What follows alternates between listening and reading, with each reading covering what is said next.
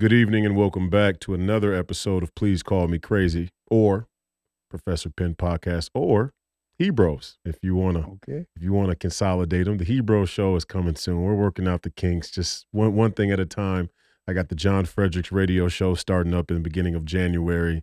So you guys will be able to hear me uh, on, on a daily basis there. We're going to post those radio shows to the YouTube channel as well, the Royce White USA YouTube channel. But for tonight, we're going to air this on Professor Penn's podcast, and then I'm going to rerun it on Friday for my family and friends episode because, hey, we might as well we might as well uh, Get some mileage out of it. get some dual use out of it. The conversation is going to be great, I, I assume. Um, welcome back, Professor Penn, or I shouldn't even say welcome back. Good to see you. Merry Christmas. Um, we're we're we're fast approaching the new year, which is sure to be the craziest or one of the craziest years of my lifetime. Certainly when it comes to American politics. We're going to pour the Macallan here, um, but good to see you, my man. How are you? Merry Christmas. Good to see you too. Yeah. Go ahead. I'm going to pour. us- Slide that slide that glass over here. We're going to do the Macallan thing today. We've been meaning to do this, but I was doing a water fast, and I'm still doing somewhat of a fast. But we're gonna Oh, we're gonna deal with this. I'm going to make a toast. A toast. A toast. This is the toast. One year ago at this time, we were sitting in a car, and Royce looked at me and he goes, "Man, we could do so much if we started podcasting." He goes, uh, "You know, you'd be great as a podcaster." And my answer was, "What's a podcast? what's a what's a podcast?" Yeah. Because you know, my age and as busy as I am, I don't have a lot of time to do that kind of thing. Yeah. But as it turned out, it worked out pretty well. We came a long way in one year. Yeah. One Toast, year. man. Here's to you. Yeah. A healthy 2024. Yes. I hope we're here at this time next year having another one. Well, that, and I guess that's what what we're going to talk about today, huh? The uh the the title of this podcast is rightfully um Houthi and the Blowfish. You did it. Couldn't hold, couldn't hold, couldn't hold yourself back. Episode 147, Houthi and the Blowfish. We're going to talk about this uh this scourge, is that what you want to call it? this this uh skirmish. I mean, the thing between Palestine and Israel kind of blew up, then it died down. Now it's starting to bubble up again, it's starting to spread into the greater region, and people are going to play their cards. How they're going to play their cards, and, and you you were watching uh, some of the some of the activity over the weekend or over the, the past week. I can't help myself. I can't help myself. What'd Give you call give- it? Fear porn? If, oh, it's oh the fear porn is out of control in this country and around the world. I mean, it's just fear porn nonstop. You know, if if you're not afraid of um of losing your hair or losing your ability to have an erection or losing your ability to you know kill your children, kill your child, uh, for for some women, or losing your ability to um you know sell out uh, ad nauseum to whatever political, scientific, managerial elite there are. If if you're not worried about that, you know, and I got to sell you this or I got to sell you that, or, you know, you're going to miss out on the next trend. You know, you need the iPhone 15. Because if you don't have the iPhone 15, then you don't have the best camera, then your pictures that you post on Instagram where you link your ass cheeks to OnlyFans for money, big money too. Um, then then you know you've missed the boat. and your life is is meaningless, right? And so yeah, it's just fear porn. All it's like turtles all the way down. And if there's a real diagnosis of the of the the society we live in, the fact that only the fact that women make as much money as they make on OnlyFans is probably the single greatest example. I mean, it's obscene. The amount of money that young women can make, what men have done. It, you know, we, we say this earlier before, but I say it again. It's a crisis of femininity, but it's a failure of masculinity. The the fact that men have become such jerk offs that women now forego the former women's rights modus operandi for only I mean the, the former the women's rights initially the movement initially was we want to be able to go to school. We want to be able to get educated. We want to be able to be in the workplace. We want to be able to vote. We want to have equal citizenship in some sense. Now it's it's we want the fast track. I mean you guys have already screwed us is their their pitch is or their rationale is you guys have already screwed us for so long we don't even want to play around with the with with equal opportunity anymore we want to fast track we want to exploit your uh, your vulnerability to to to jerking off. And so there's women that are making 130, 150,000 dollars a month on on OnlyFans, and guys are subscribing. It, it, what's worse about it is not even just. I mean, you would think it's pornography or like video chat, and there's probably a combination of of the you know, of things that they do. But I mean, it's getting freaky, like you know, just women with their feet making thirty, forty thousand dollars a month on OnlyFans, just posting pictures of their feet. And so, if that's not bad enough, hey, we, we're going to go to war with the Houthis too. You know, I've I've watched this. Uh, I'm gonna make sure this light is all the way on. Keep going. I, I watched this. Um, I watched this my entire life. I was born at a time when uh, women had very limited options. The option was to get married and have kids, and uh, was a traditional family structure, a traditional religious structure. And uh, you know, there was people out there on the front lines. One of them was my mother. She was one of the original bra burners, and uh, her political philosophy, her entire life, has been about righting the wrongs that she believed had been foisted upon women. Mm-hmm. And in 73, we had Roe versus Wade. 74, my whole high school went on the pill. In 75, the orgy began. it was just that quick. I mean, because all these girls came back in 74. I mean, I was in high school. Mm. And they all started saying we're on the pill. And we didn't have any idea what the pill, we didn't know what the pill was. Mm-hmm. What's the pill? Oh, I went for my primary care checkup, and my doctor asked me if I was having problems with my period. This I heard this many times. We didn't even know about periods. I mean, this was not something people talked about in the early 70s. Really? It was had- that. It was that. Oh, we were we had no idea. I mean, National Geographic was uh that was that was porn. I mean, we most of us didn't even have access to Playboy at the time. That- that's how far we've come in, in my life, 50 years. it's just crazy. Hmm. And uh, Scary. Well, it you know the the girls, you know, I don't even know what they really were thinking about it. I mean, when they went into the, I don't think they were looking to be sexually active. I think they went to their primary care checkup to get back into school, and then somebody had been going around to all the doctors in my town and selling the doctors on prescribing the pill because that's the way that business works, right? The drug company has a salesman, and if you get so, so many prescriptions written, you get a junket to Hawaii or however they do it. There's some kind of quid pro quo. But when the girls figured out that they could have sex without the concern about pregnancy, Mm. which was a double banger because now there was also, you know, abortion was also the law of the land, Yeah, right? tied in there. Yeah. Oh, everybody just went. Took about two years. The whole culture went bananas. Just bananas. It would, the change was so quick. The change was so quick that there was no no response. I mean, and I didn't. I didn't even mean to sidetrack it because I want to talk about this military uh, activity that's going on there with the Houthis and this this whole deal because that that really is the the signal from the noise, right? and for everybody out there who doesn't understand, the military industrial complex is always, for the most part, the signal from the noise. That's just my opinion. The most important thing we should be worried the three things: the debt, the border, forever wars. Very simple. America first, top three priorities: the debt, the border, the military Do you industrial know complex, and the forever years wars. it's taken the movement, so to speak, to boil this down? Because you can go down. You were talking about the sexual politics. You can go down that highway. hmm there's a lot of different places to get lost in the weeds. We now have understood what the Democrat is selling, be they Democrat or Republican, the Uni Party. We know what they're selling. We we got that down to three issues, right? Yep. Climate change, social equity, democracy. Very simple.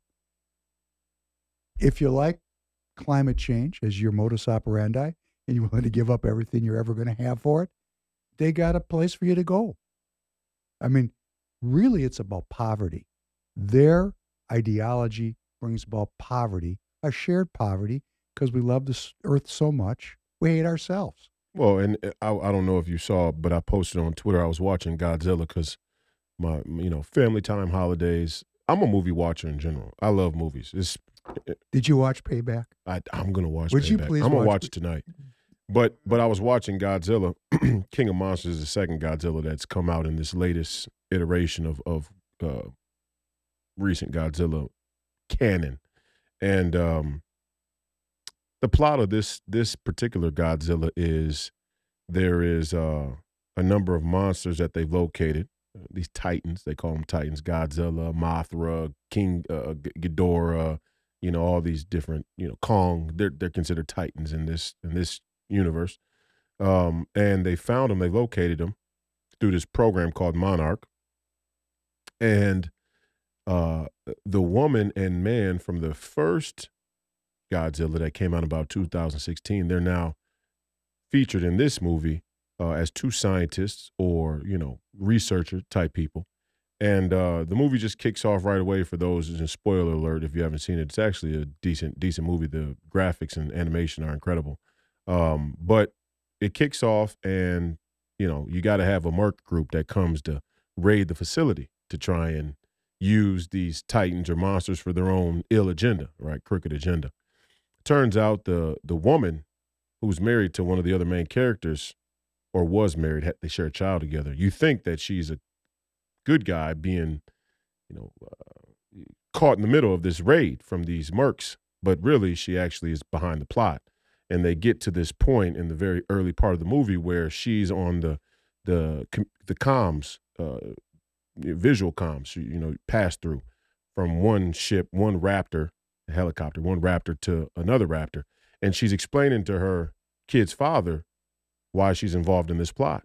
And it's about a four minute monologue about humans being the infection of the planet and releasing these titans, although it's going to probably kill billion, billions of people, will be good for the planet because the titans have a level of radiation that that um, that encourages uh, vegetation, uh, you know, growth, life, so to speak. And it's just the most anti-human pitch. And I, I bring it up just to say that um, th- their their climate racket, it's it it's explicitly anti-freedom because it's anti-God and it's anti-human. But they are earth worshippers. And that they're and and what's hard to tell is if they genuinely worship worship the earth or if they're just using it as the worst front of all time. Because I know there are people on the, and this is what I've been trying to do on Please Call Me Crazy lately is distill down between the uh, sort of monolithic figureheads of these political ideologies and global movements versus the grassroots drones and sheep on the ground in any given community. Because if you hear Nuland or Kagan or Klaus or Harari talk about things from a philosophical standpoint, it's much different than when you talk to your average person who's going to run out on the street and sit in front of a crosswalk or lay down in a crosswalk on behalf of the climate. Um, I don't think Klaus and those people really believe in the things that they're preaching. I think they're just using it completely as manipulation. But I think the people on the grassroots level really do believe, uh, number one, that the earth is in great peril, and number two, that human beings are the the problem and the plague of of uh, of of existence. What do you think? I think they're the same people that stood around on street corners and uh, said, uh, "Repent because the end is near."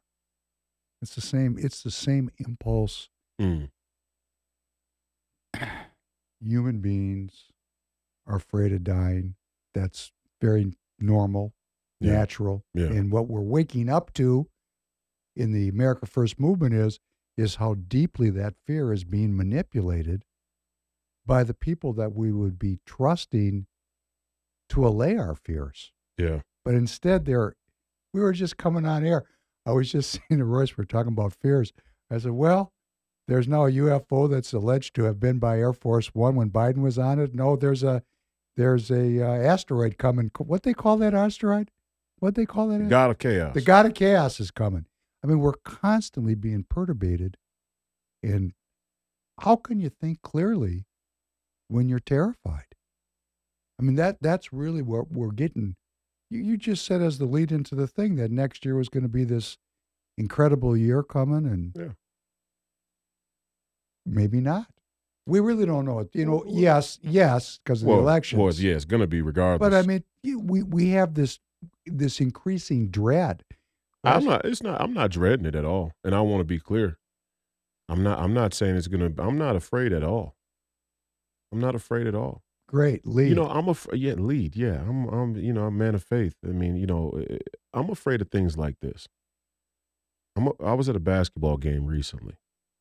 Okay, a high school basketball game. Spend a lot of time with my alma mater. It gives me such joy to spend time with the young high school kids, uh, not only at the high school level but the younger ones too, and you know, kind of building a special program at at at Hopkins. Um, it's always been a special program, but but it's special for me to be able to be involved, and um, I'm enjoying the, the kids. But anyway, I'm at this varsity basketball game, and we're at another high school, and, and this high school is in a little bit rougher part of town. Uh, got a lot of lot of crime and stuff in the in the area. So naturally, the younger kids, you know, it's it's always been that way. I don't. If you're from Minnesota, Minneapolis, you know, back in the day, go to a Minneapolis North Henry game, you go to a St. Paul Johnson Central game, you're bound to have some scuffle, some fireworks, and in worst case scenario, might be some gunshots um, in the parking lot. Usually never in the in the gym, but but certainly in the parking lot. well, this particular high school, which I won't say because I don't want to bad brand them. You know what I mean? I, I, think they're trying to work on it, but um, anyway, we're at this school and I'm sitting down after our game was over. It's like a big jamboree, bunch of teams played. I'm sitting down and I'm watching the next game. And uh, at about halftime of the game, I'm I'm starting to look around and see. I had a couple of the younger younger kids there, seven eighth graders, to watch the game, and uh, I'm looking around trying to find them because I'm you know thinking of heading out. And just as I started to do that, there was a scuffle that broke out behind me, uh, and the bleachers like about five five rows up, and uh, that that thing happens where everybody starts to panic and run, and they start to you know move out of the way at, all at once. You know, 30, 40 people and you just know it's like you know feels like a guy has a grenade or something or you know a gun it was most likely what you thought uh, and and i thought that. So i just kind of got out of the way got on my got on my high horse and kind of moved out of the way because i just knew if a guy had pulled a gun where i was sitting and if whoever he was aiming at had moved in my direction and he had an automatic enhancement on his pistol a switch is what they call it in the streets these days. If you had a switch on his pistol i was getting hit no doubt. I'm scared of shit like that. I'm scared of dying or getting injured in some type of situation that's completely unnecessary. Um, but I'm not afraid at all of of being the victim of tyranny. In fact, I would much rather be the victim of tyranny than I would die for no fucking reason. And I think people have a tough time with that. Um, you know what I mean? I think people have a tough time. I told you I had this massive panic attack. Yeah, go ahead. Over yeah. Christmas, mm-hmm. we went to a huge outside. And again, I'm not going to mention the, the names. Mm-hmm. We we went. The family went to a huge outside light display. It was alleged, allegedly a Christmas display. Actually, when I got there, it was rather pagan. There was really no Christmas images. It was. What do you a, mean? Well, they didn't have a Christmas tree. They there was had, no nativity, no right, Christ, was, no Bethlehem. It was deal. very non sectarian. It was very non religious. Okay. It was just a bunch of lights. Mm-hmm. And you walk around these lights and your brain gets altered because there's sound and there's lights. And I was walking along and I it was very family. I was there with my family. And I was thinking, wow, this is a great family moment. And I was really enjoying family. Mm-hmm. And then I looked around and there was like four or 5,000 people in one little area. And what ran through my mind was, oh, this is a terrorist haven right here. Yeah. If you are going to ruin Christmas for the United States of America, one suicide bomber could have killed eight, nine hundred people. And I had a panic attack and I thought that exact same thing. You know, I don't mind dying for a cause, a, a cause, but freedom, just to be out God, here yeah. walking around in some lights and getting killed, that's just dumb. Yeah, like this is really a, an, an app, Apple use of my time, and you know, it's it, I'm I say that again because I'm seeing it. I've used my Instagram, and we're gonna talk about the military. We're just having a, we're having a ball here. Hey, hey guys, if we're not getting to the subject matter quick enough for you, my apologies. Um, Was there some commentary on that? no, I just I just see it on my show sometimes. Your lead-ins are take too long. No, you just want to watch fucking. Re- you are a cuck for Mark Zuckerberg. You don't even realize it. You want your content. You want your you want your meat right up front. You don't want to sit. You know, and We one don't thing even I know. We don't even know what we're going to talk about. we don't even. We're just talking. But the one thing I love about Europe, and there's very few things I love about Europe, and I want to say as a preface to this comment, we are not Europeans, and we should look to not follow in the Europeans' footsteps so far as we possibly can in every way. But the one thing that I appreciate about the European culture, specifically Italy, is when they sit down to have a meal, they sit down to have a fucking meal. I mean, there isn't even fast food in Italy like that. I mean, there is now. There is, but but if you're gonna sit and eat in Italian custom, you sit down to eat, right? And, and you eat. I mean, lunch there is what three hours every day. Then you know, some people will criticize that and say, "Oh, the Italians they don't work hard enough. That's why their economy goes up and down or whatever." But but you know, neither here nor there. Point is, we, we're so impatient. I mean, the impatience is baked right into our inability to think about things clearly. Like you were saying earlier, the fear just adds to it. But before we even get to the fear part, the fear porn, we have all but abnegated patience as a part of our intellectual culture, practice. Intellectually, we, we're impatient. And I know we're going to talk about Stu Peters and the Nick Fuentes thing. I know you you've been you've been watching Stu Peters lately, and he actually invited me to come on his program um, about a month back, and I and I told him I would. I you know I'm not shied away from any any conversation about anything, but um, Alex and I talked about it as well, and he, Stu was on Alex, and uh, me and Alex had the interview, and we talked about this a little bit, but I wanted to get your your insights on some of it as well. But you know, my, my point is, we're so we're so damn impatient. We're so damn impatient. So, the, what I was going to say about um the the European culture is it's it's valuable just to sit down for a moment and you know let things progress right? I mean yes we're in a crisis. Yes things are dire. But it's just like in sports just like in anything. You have to be able to slow your thinking down in the chaos. You have to be able to become laser focused in the chaos.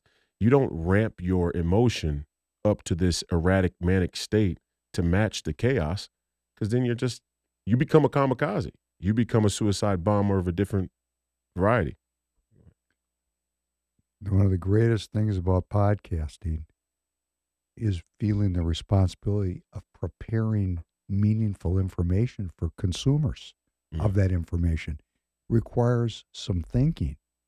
We've been working on intellectual ideas since the first phone call we ever had. yeah and it just develops over time. That's what the community is about.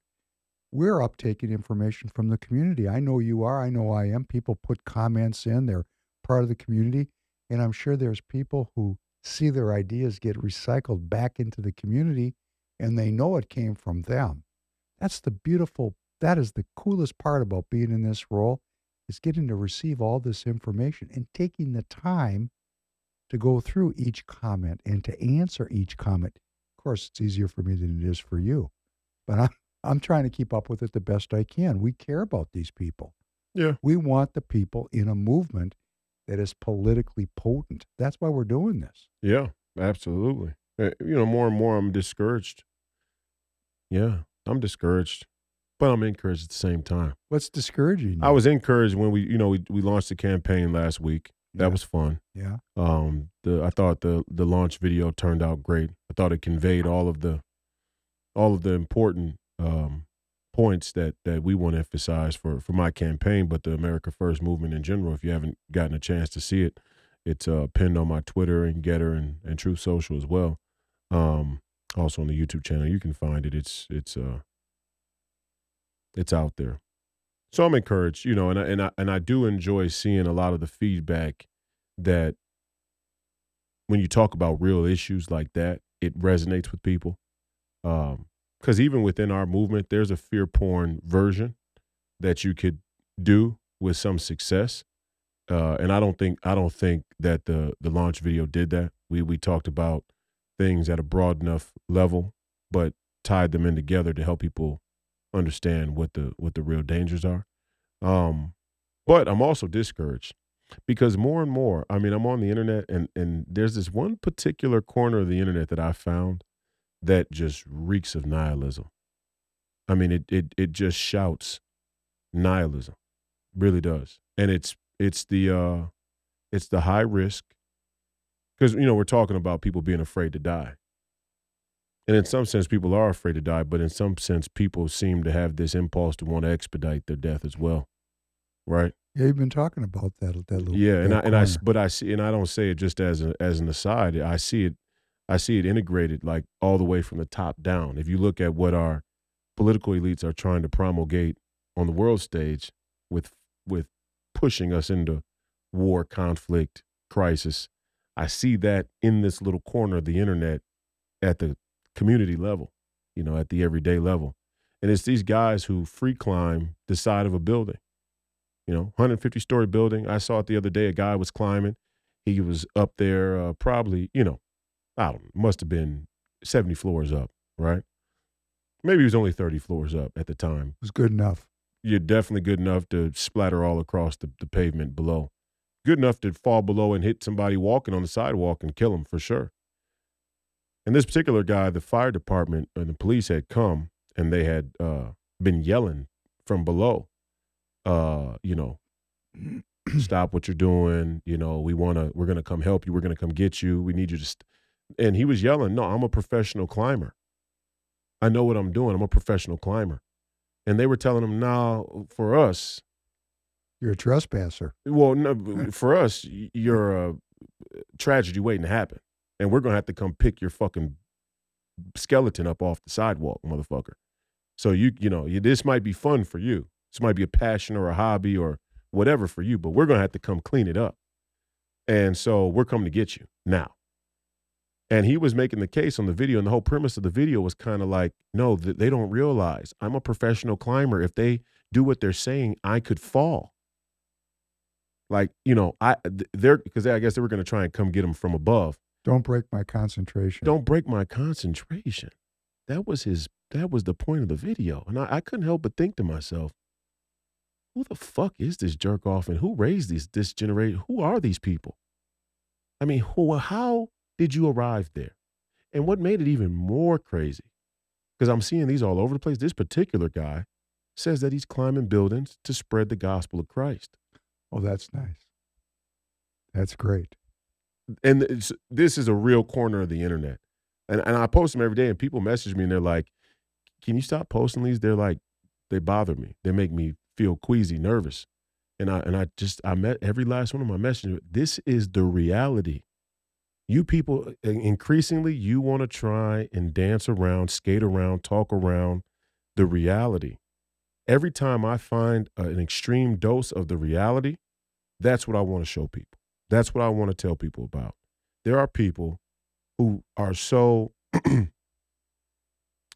nihilistic about their life that they they find it uh, necessary to climb up to very high places with no harness and risk death for I don't I don't know what views likes just to show other people that they don't give a fuck about their life. They want to broadcast that they don't care about their life. So it, it and it maps onto what you're saying about the Christmas place you went to. Because when I see that, I start to think I'm not going to public places at all that are unnecessary. Mm-hmm. Because why? I feel that way about airports now. Wh- Who was the one who's been saying that the airports are fucking retarded? I haven't liked to fly the whole time. They make fun of me for it. I'm like, are you people dumb? You know, it's The airport is a fucking nightmare. it's funny. It's funny because it'd be nice to have a really convenient psychological diagnosis. For example, the military industrial complex is playing with everybody's life, and they're ramping it up everywhere all the time now. right. Could it be that this nihilist is actually reflecting the tenuousness that we all have over the maintenance of our own lives because there are powers greater than us that can destroy everything. And he's actually asserting some control over that wild. Yeah, but that's but that's but yes. I'm just saying. I No, mean, that is what they're doing. I, I understand the psychological root of it. I mean, that's kind of They like want to they they want to take back some dominance in a in a society where they feel no sense of self governance. For them, yes, that's maybe, a sense maybe of that, that could be a very good diagnosis. Absolutely, but the that is the eh, that is not the right response to tyranny. That is not the right response to totalitarianism. The right the right response isn't to become a kamikaze. You know, I have an idea what the right response is. Are you ready? Join the precinct strategy. PrecinctStrategy.com. yeah, that'd be right. That'd be right. Yeah. You know, Dan Schultz continues to say that you're the only candidate who is consistently supporting action in the in the public. hmm I mean, re- the kind of action that has a result. And we're still struggling to develop a cohort of people that are willing to get involved at that level. That makes me depressed. That I'm does not, make I'm not even depressed about it. I mean, I'm just discouraged by by it. You know, and on a daily look, I said on my podcast, I, I I've come to grips with this long ago. This shit ain't for anybody else. This shit is for my own salvation. That's it. You know that. I mean that that, and you got to come to that. place. You came yeah, but if alone. everybody did that, they'd all understand the power of the giving over and giving up narcissism true, and nihilism true, and giving over to doing something for the United States of America and for God and absolutely. for family. You know they should do it. because that is a very healing kind of, you know, from just a functional thing about doing things for ourselves. Because I agree with you, I'm doing it for myself too. Yeah. But you only discover that when you get the benefits of doing it. There's a tangible psychological and physical benefit from giving up narcissism and self absorption and starting to live your life for Christ. It's a Right. very powerful health inducing kind of a decision. So if we could, you know, that, you know, when you say, well, depressed, not right, but discouraged, I'm thinking, where's the millions of people that just want to jump up Sure. and take care of themselves? I mean- Selfishly, Just selfishly, yes, I have sin. I'm going to wash my sins here down by the river. not Take even me that. to the river. Take me to the river. Not even that. Just selfishly, I want to have a life that's more decent, more hap, you know, happy, more more better well being. more financially, you know, Yeah. blessed. Yeah. This is another thing. the too. hatred and self loathing is becoming very apparent, and that's discouraging. It is Because you would think you would, as as a person who's running for political office, we always say that we represent the people.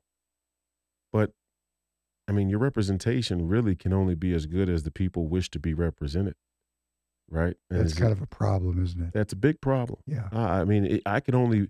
It's like we tell uh, you know young athletes. It's like you would tell your child, "I could want it for you, but I can't want it more than you want it for you." It'll never. It'll never work. It'll you. You will never be able to generate the type of commitment and discipline you need to excel and and get to that level of greatness. And even more so, you won't even like it. So it won't be fruitful and beneficial in the long run anyway. Because if I have to force you to do it, then you don't really want to do it. That's why God gave man free will. If you have to force me to love you, it not really worth much, right? So people have to get on that track and start working through a long. It is a relatively long process. It's not like you show up overnight and you go, "Oh, I'm giving up everything, and I'm picking up my cross and I'm going to do the Lord's work." It doesn't work like that. Mm. It's a psychological process that takes time. One of the first things. Yeah, but what? Wait, can, can we get clear about this though? It's not even that they're doing. It's not even that they're not willing to pick up the cross and do the Lord's work. They're doing anti-Lord work. And you got to be very clear about that. There's a lot of neutral people out there. There's a lot of there's a lot of folks that got a lot of problems still, a lot of sin, a lot of a lot of things that they haven't ironed out in their life. That's different than being a Satanist. That's different than climbing to the top of a of a, a telephone tower with no harness. That's different than getting a gun and, and going to shoot up a bunch of people. That's different than, you know, uh, convincing all women that abortion is their sole source of political relevance. These things are not middle of the road. They're not neutral. And that's what I'm saying. Increasingly, then people aren't neutral. I mean, people have always had problems. Uh, Everybody has problems. That's baked into the cake. You're going to have problems. We're getting way off into left field now. I mean, this shit is getting way out of control. No better example than than Houthi and the Blowfish, the the the new the new holy war. Um, the escalation. What do you think? You've been paying attention over the last week. I, I, I honestly haven't. I knew exactly where we were going. I, I know exactly where we're going. I knew where we're going. I said it when Israel and Palestine first went to war. They would use it as justification to spread the footprint of this this issue, and you were going to see people throw down on all sides. And to be honest, yeah, Iran's probably going to get cut out. The Palestinians are going to get cut out, but that doesn't mean that we're cutting them out for righteous motive. That doesn't mean that they shouldn't get cut out. That doesn't mean they don't deserve to get cut out. What it means is when I go to cut somebody out, when we go to when we go to uh, adjudicate punishment against somebody, if it's not righteous, it ends up ricocheting and hurting me as well. And that's what we've seen with it. Did Saddam deserve to die? I mean, by many people's standards, yeah. Of course, you could say that. Nobody's innocent. If you believe in God, certainly if you're Muslim, Christian, or Jewish, nobody's innocent, really. So, yeah, you can make the same claim for Gaddafi. But did we kill them for a righteous reason? They could tell you that shit on MSNBC or Fox, and they will tell you that on both. But we all know the better now. Uh, hopefully, we do. We got our we got our ass handed to us, and we got our ass taken from us, hand over fist. But you've been watching closely. What do you think about what's breaking out? Well, the the Israelis assassinated an Iranian general over this past weekend, and the Iranians are vowing for blood revenge. There's an ongoing series of uh, attacks in the Red Sea where the Houthis are attacking all the commercial shipping that's in there. Hmm. And I got thinking about this, you know, because we have these navies. You know, we have a 355 ship navy and it gets about $400 billion a year of funding. It's a big deal. It's a big deal. I got thinking about okay, so now our Navy is going to defend trade. So who are we defending in the Persian Gulf? We're defending the Chinese. I mean, that's who's getting the benefit because a third of the world's oil supply comes out through the Straits of Hormuz, which is different than the Red Sea. There's these are called choke points. They're maritime choke points. I really, I had a revelation. We're there to defend trade. No, we're not. We're there to shut it off anytime we want to. You know, this whole Belt and Road Initiative has been the Chinese struggling to overcome this tremendous Anglo American maritime advantage that goes back to the British Empire. They said, oh, we can't catch up with this anytime soon. We're going to go over land. We're going to create infrastructure. And you know, when the Nord Stream 2 pipeline got blown up, everybody got a real good lesson in infrastructure. That would be called here today and gone tomorrow, like little bunny foo foo. you spent all this money on this, a well placed depth charge, and we're starting over. The, the seas remain the safest way to transport energy and finished goods. If you sink one ship, you sunk one ship. There's tens of thousands of more ships out there. So I, it just dawned on me that the Chinese are utterly and totally dependent on Middle East oil. They don't have any way to get it there that's safe because if they build pipelines, they're easy to blow up. And their energy supplies are coming out of that region, and we're defending the trade. So there's a certain level of intimidation that's going on here. We can stop. Between who and who? The Anglo American cartel, the globalists, push to the wall. United States of America, we the people. In a throwdown with the Chinese, we can cut their petroleum off. And we just had this great thing where, do you see that thing where Donald Trump said they were baiting him, handing, he's going to be a dictator. There's all this thing. He's going to be a dictator. He's going to mm-hmm. do all mm-hmm. these terrible things. And he said, I'm not going to be a dictator except on day one. I'm closing the border and drill, baby, drill. And he's got it all figured out. I mean, it's really just that simple. It's like we, we came up with the perfect diagnosis. When I say we, it wasn't just you and me, but we're kind of out on the front edge. I mean, you, sir, have been very much on the front edge of diagnosing the post World War II Democrat liberal order and distill, distilling it down to three simple ideas that they use to sell their ideology. And they sell it right here in Senate District 45, and they sell it at the World Economic Forum. It's the same three ideas. Mm-hmm. But now we've come up with three, and we struggled with it. We said, we got to come up with counter ideas. No, they don't have to be counter ideas. Social equity, They're, well, that's theirs. The social, social equity, the climate. equity, climate, democracy, Okay, now we have our three. the border, the debt, the military-industrial complex. That's and if you want to make your life better, if you believe your life is better, being poor for the planet and being poor to right the wrongs of the colonial past, if you think that's who you want to be, if you Then want, vote for Nikki Haley. that's or Joe Biden. No, I mean, but let's let's just put the fish right out in front of our own boat here. Let's fry that fish, right? yeah. Vote for Nikki Haley if that's what you A want. vote for Nikki Haley is a vote for poverty because nothing makes us more poor than a forever war. Mhm. We've been getting drained since about uh, 2000 and Bush. Mhm. I mean, you take a look back to 2001 when Bush came over, we had almost, it was like $3 trillion. A d- we had very little national debt. And still people were screaming about it because they knew once the camel got its nose underneath the tent, voila, $35 trillion later, here we go. And you know, life's still going around. And I'm watching these people on MSNBC. The economy's doing so good. I- I was watching an economist. I give Joe Biden an A. Oh, really? Come on. We got to pay for this, or we're going to have to work out who's going to pay for it. No, there we don't have to pay for it. Proceed. Yeah, this the whole thing is that, that Could you put a little bit more in there for me? I don't want it to run dry. We don't we don't have to slide it over a little bit more. Yeah, we don't have to pay for it. We're gonna go to war and kill when the bill comes due. Oh. and that's gonna pay for it. That's the whole point. That's the whole point of a military-industrial complex-based society. It's called a do over. When the bill gets when the bill comes due, somebody's getting clipped. And right, that's what's happening right now. Partially, that's what's happening right now. You know, they can make it be seem like it's about culture and religion, and you know, I just I'm not buying it.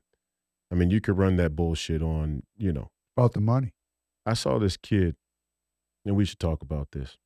I want to talk about Stu Peters, but can we, can we, can we talk about the fact that the woke left has a has an archetype, it has a has a face, it has a sound, you know, it has a style, right? The woke left, but the woke right is so often forgotten. The woke right is just as insufferable as the woke left. And and I'm sitting here this weekend, and you know I, don't- I don't follow anybody on social media for a reason, because I'm just not that interested in what other people have to say. To honestly, if I want to talk to Alex, I'll call Alex. If I want to talk to Steve, I'll talk to Steve back when I was talking with Jason. If I want to talk to Jason, I'll call Jason and ask him what he's fucking thinking, or I'll watch his show. I don't need to follow you on social media because I don't want to be in the habit of following anybody. It's just my personal, you know, thing. So what I realize is like when I'm on my home feed now, X is giving me all these people that they think that I would want to be following because they're suggesting that I follow somebody, right? Like maybe you'd like to follow this person. And I came across this black kid. I think his name is Xavier uh, Dubois, Dubra, Dubrasu, Dubrasso, or something like some French name. I don't know. He had some French last name. Anyway, I think he's on Fox a lot. I saw he took a picture. He was at Turning Point, and um, his tweet were from what looked like the tunnels of Gaza, and he Oh, I'm sorry. Let me get the name right. Xavier DuRousseau, Oh yeah, I've seen I've seen that guy. Yeah. ex BLM activist, PragerU personality, of course. And his tweet was let me let me uh let me let me let me get this for you. I am not Jewish. I am not Israeli. I am black. I am Christian. I am American. Most of all, I'm a person with a heart for humanity and truth, big truth, capitals. And that's why, and that is why I unapologetically stand with Israel. And this is the picture. I think those are the tunnels in Gaza, hmm if I'm not mistaken, unless there are tunnels like that in Israel too. Are there? I don't think so. Okay. Well, there he's in Gaza. And uh, I, I just want you to hear how this guy talks, just so that we're, we're on the same accord about this, because I may start to talk about a person in an ad hominem way, and people be like, what, what justification do you have to, to talk that way?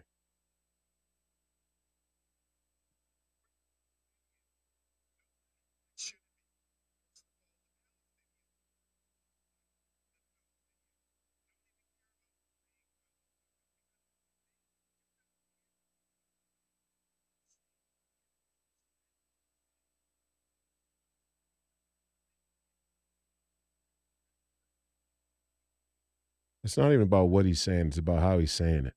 It's about the tone. I'm from St. Paul. You're from St. Paul. Two totally different eras. Do we follow guys like that? No. Do guys like that even get to talk In at my, the table? At my in my era, a guy like that wouldn't make it home from school. It's just the way it was. And not because he's black, no. and not because he's conservative or Republican, and certainly not because he stands with Israel.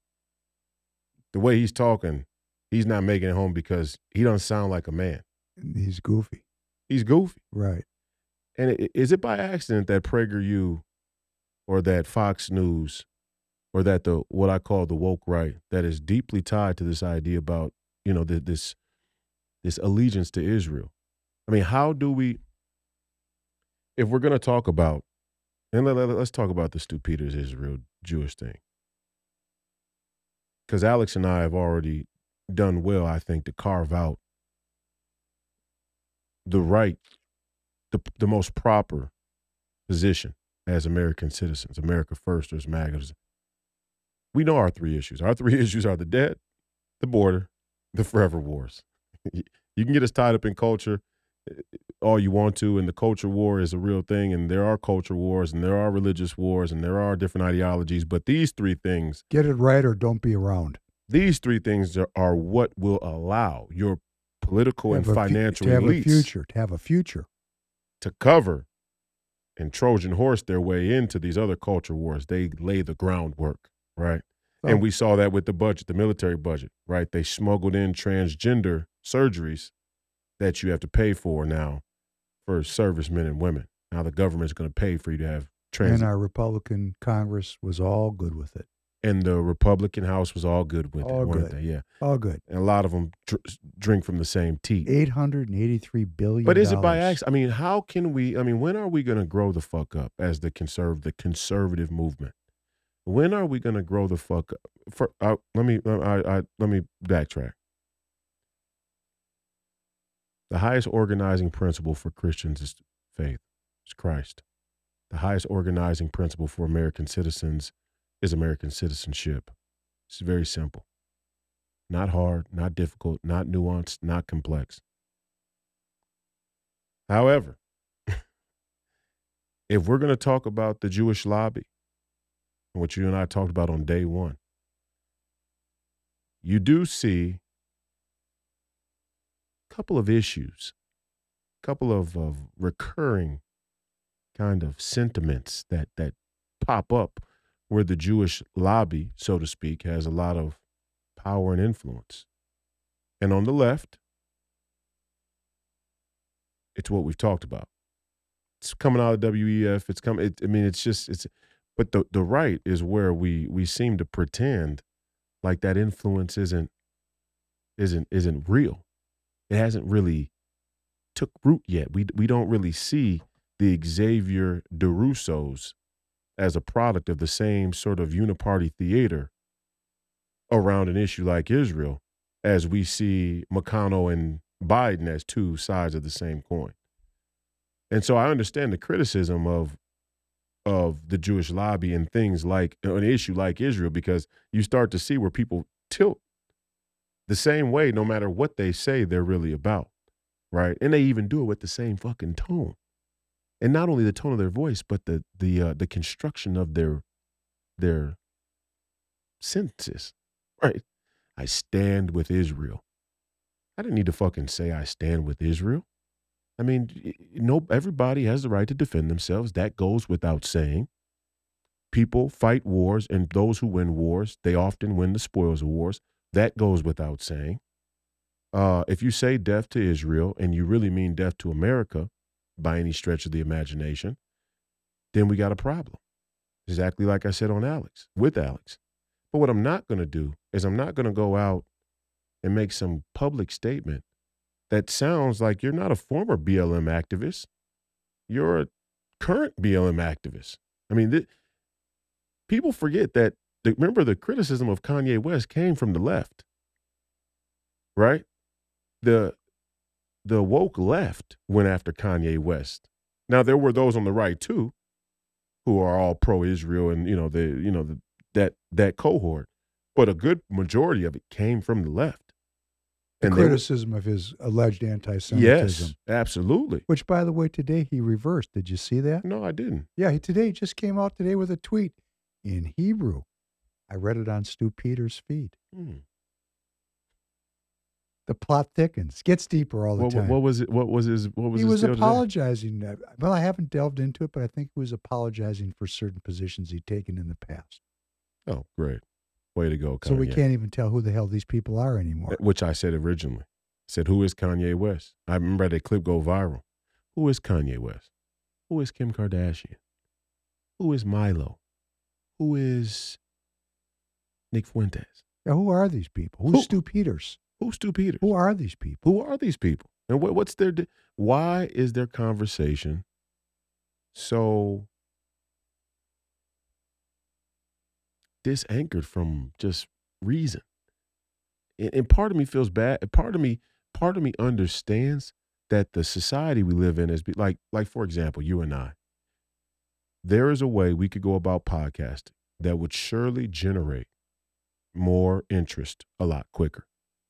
We could be salacious. We could be theatrical. We could name drop. We could try and incite. And I don't say incite like violently, but we could try and invoke certain cultural, emotional divisions in order to draw audiences from one side or the other. We don't really do that. But these people may have the the thought process that they need to take these extreme positions in order to generate the type of momentum uh, of of being relevant um, in, the in the media content space. Surely it benefits Kanye, and I think Kanye even carries a kind of smirk about about doing it, about playing people. I mean, he had a viral clip where he said effectively that he made Adidas drop him, or there was some business deal that had taken place, and there was some outcome of a business deal that was favorable for him because of the stuff that he said publicly. Um, so, you know, I understand that, that that we live in a world where it's hard to get through, break through the the uh the the huge wall of of content and, and the short attention span. But what about sacred honor? I mean, it's like I told Jason about him and his audience. If if your audience is your life, if your audience is your your wife, which is as blasphemous as you could possibly imagine, but I I mean casually I, I understand what he was saying. But if your audience is your wife, and you cater to whatever your audience wants, whatever you think your audience wants, then your bitch is running your life. Sounds like democracy. That's exactly right. That's exactly right. Just because we vote for it does not mean, it's a good thing. Right, in fact, we're voting for a lot of things that are actually counter to our well being because we're buying whatever bill of goods that comes up. You know, my problem with Stu Peters in all of the dialogue around Jewishness and Judaism and Zionism and Israel, Mhm. I don't shy away from the argument or the ideas. What I don't like about Stu Peters is he has nothing else to say. Mm. I mean, if he wants to comment about Zionism or Judaism or the Khazarians, hither, there, and yon, you know, sprinkle it in with some other original thinking Right. because people have hated Jews since Christ made corporal. There's nothing new about this. And what we need in the country particularly on this woke right side, is the coming together of a community that's not disaggregated, that's not divided. We need people that come together around the concept of American citizenship. Yes. And anything, anything that detracts from that is not helping. And I like your your critique. I, it never occurred to me that people do this just as clickbait, just just to get an audience. Yeah. And when you, I mean, that never occurred to me. That is when you put it within the context of sacred honor. That explains a lot to me, and I hope it explains a lot to your listeners, because I couldn't understand every fucking tweet is about how bad the Zionists and the Jews. Are. I mean, yes, we'll take the criticism. There's a lot of just criticism, but can we mix in some other ideas, like about Hootie and the Blowfish? I mean, let's put some other ideas in here. Yeah. And that's what has really made me very unhappy with. And I follow Stu Peters and I follow Nick Fuentes, and that's just their what we would call one trick ponies. And here at Free People, we're trying to investigate and explore the widest possible range of ideas. Maybe it's too ambitious. Maybe our audience is having a hard time organizing some of these ideas. But then I say to myself, you know, I'm having a hard time organizing these ideas. Why do you get off if I don't? Because this stuff is complicated and it requires research and study. And I always say to my audience, and I'm going to say it right here to our audience, we got to figure this out on our own. Right. Even though we're, you know, and, and I just want to tell everybody, you and I are just having a nice conversation. We haven't talked for a few days, been the holidays, Yeah. and everybody's just getting to watch us talk the way we always talk This is the way we always talk, Hebrew style. because we're interested in making progress with these ideas. Yeah. Because I personally believe my ass depends on making progress with these ideas. That if I don't figure this out, if I don't have an action plan, I'm really risking, and even more than my own, my children, fighting for my children's lives. But I'm just, I'm very upset with the, um, but I'm not anymore. You've given me a very plausible explanation. These people are just trying to make money. Maybe all anti-Semitism was about that. Well, and Alex made it. Alex made a very important point as well that a lot of these people are actually feds, and you know they'll they'll say that that you're fed, that you and I are fed, or that we're working for Israel or the Zionists. It's like, I mean, I've been called everything. I'm a BLM plan. Jason Whitlock said I'm a BLM plan after being on the show for two years straight and part of the brain yeah, that trust was at the highest level. that was that was Neither here nor there, but tacky, tacky. goofy. It's just it's just dishonest and goofy. But um, you know, I've been called the darling of the far right. I've been called a Zionist shill, and then I've been called uh, uh you know uh, Anti-Semitic. yes, By- not only that, but but a, a Muslim. Remember how we met? Was somebody was calling you anti-Semitic, and I just had to find out for myself. Of course, we've mentioned his name many times. Yeah, Matt Brodsky. You know, Yeah. he said, "Oh, oh, uh, Royce White's in the race now, but we don't have to worry because he's an anti-Semite." He is. Geez, I've been watching him on War Room. But isn't it weird that he would say we don't have to worry because he's an anti-Semite? It's almost like he pre-assumed that anti-Semitism couldn't actually be a real physical threat to his person, his body. You know, like a real threat to Jews in general. It was more assumed that it was a a a disqualifier. a disqualifying a political hindrance, which is a, which is which is a huge issue with how the Jewish lobby has levied the Jewish identity in these political Th- matters. This is called the revenge of the nerds, right? Because it's not that long ago, 78 years ago, they were burning Jews in Germany, and being anti Semitic was a winning political formula. Hmm. So I think there's a great effort being made to make it into a winning political formula again. What are Jewish people going to do about this? Yeah. What are Jewish people going to do about it? And I'm going to tell all the Jewish people there is a 100% guaranteed solution to this problem. It's called faith. Hmm. That's it.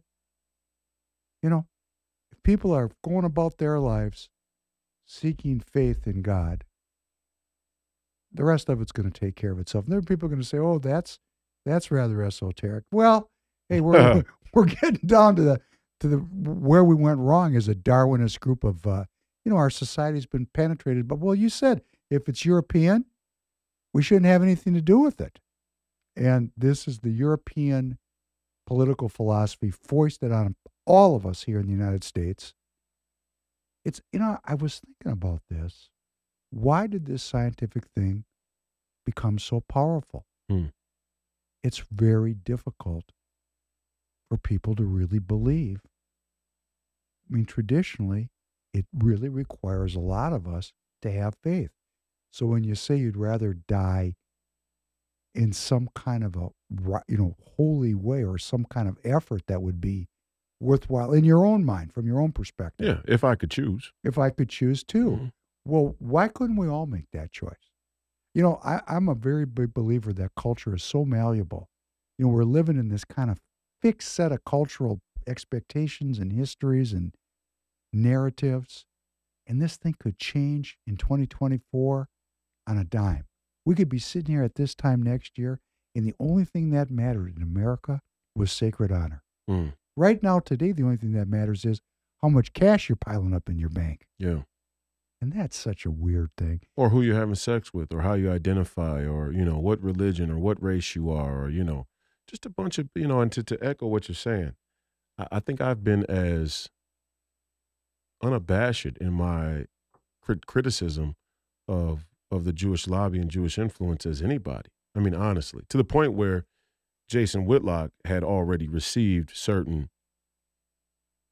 back off warning from Back the off. higher ups or individuals within the Blaze um, uh, company uh, uh, about the conversations that he and I would have regarding the Jewish topic. but you know let me just say something i listened to that But he actually he Oh, actually he- went harder than I do. oh i was just going to say that which now they're trying to say he went harder than me because I'm actually uh, in on the international Zionist conspiracy because I'm palling around with you.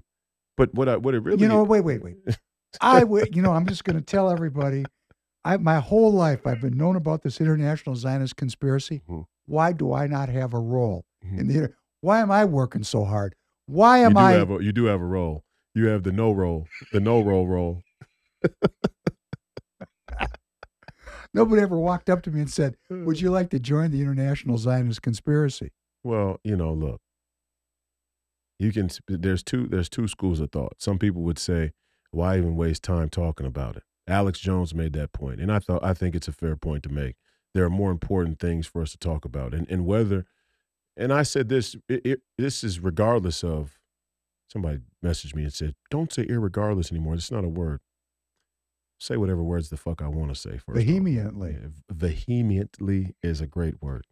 this Word, is culture I have I know many all- words. They're all great words. where did these words come from a somebody made them Trump. up somebody made can these ma- words up But this tells you how kind of neutered we are as a people intellectually. rules We don't even think we have the right to make our own words. rules If people understand what I mean, what does it matter? And if I can explain it, what if I want to start using my own words? That's not the same as using my own pronouns. I mean, we have to, and we can't. I digress. Anyway, This is creativity that's being I stifled. digress. What I want to say is, I was saying this before, or regardless of talking about the international Zionist conspiracy, I was telling people in the earliest days of the podcast stop looking for a smoking gun. You don't need a smoking gun to be offended by how our elites are trying to insult your intelligence, bastardize your citizenship, and devalue your existence. You don't need a smoking gun. I don't need to. I, and, and part of the smoking gun witch hunt is a way to distract people from taking back their their citizenship through self governance, like the precinct strategy. And I and, and honestly, if you're out there, just ask yourself, just ask yourself how much time you spend down the rabbit hole of making connections of Jewish power bases and influence on American or global politics instead of going in the Republican Party and standing up and saying, listen, if these are Israel influenced policies, to that I say no. How many senators, congressmen, senators will stand up and filibuster? That's why I want to get in the Senate. One. That's why I want to get in the Senate. I can't wait to get in the Senate. I'll be filibustering every time I get the fucking chance just because we need it. Just because I don't think the other people have the physical stamina and, and endurance and mental toughness Courage. to, to, to be able to withstand Courage. withstand eh, the the the the trouble that should rightfully come with building a fucking good country. But my point is that we we spend too much time on smoking gun. Alex said it great.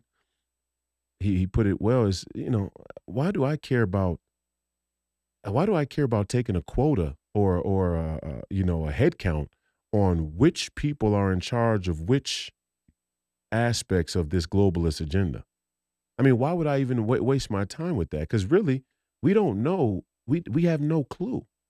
We don't know how. We don't know if the we don't know if the if the Chinese if the CCP is zooming the the Israelis if if the American Nazis are zooming the Israelis if the Israelis are zooming the Europeans if if the British are zooming the American. I mean, all of these people have histories of fighting before. Hey, to quote your good friend Mr. Bannon. Yeah. It's just the way the system works. It's the way the system works. Because all these people went to Columbia. They all went to Harvard and Princeton and Yale. They've all been acculturated into a bureaucratic system which is anti human, anti birth, anti child. It's just anti everything that's Christian or Judeo Christian if we want to widen out the the boundaries somewhat. Yeah. yeah. You know, and I don't even know if you know, I was thinking about that over the weekend too. Here I'm a Jewish man, I'm up at a pagan holiday, but it was supposed to be a Christian thing. Yeah. I'm thinking to myself, is it really bad? Hey, wait, Stu Peters as a uh, go ahead, finish. Well, I'm just gonna go ahead. Remember Stu because okay. anytime we get a chance to go after, I was just him, gonna say Stu Peters actually made Stu Peters actually made a, a caveat for your particular faith orientation. He says the messianic Jews are the are good. Oh, that's great. There's 16 million Jews in the world. Yeah. There's 7.2 million Jews in America. Worldwide, there's 350,000 messianic Jews, according to Wikipedia, which may not be correct. But there aren't that many of us. And half of them would put you at the 144,000 Jews they say are going to, in Revelation, right? We're going to, we get the lift off? Well, that's what some people interpret it as. I don't know if we can get a, and I told you this on another podcast. I used to think that was an insufferably small number. Mm-hmm. No, I think it's inflated. Just looking at my own struggle with sin, you know, hey, come on, where's this bar going to get set? Because, yeah. the, the, you know, for me personally, I'm really working with the issue of sin in my own life. Yeah.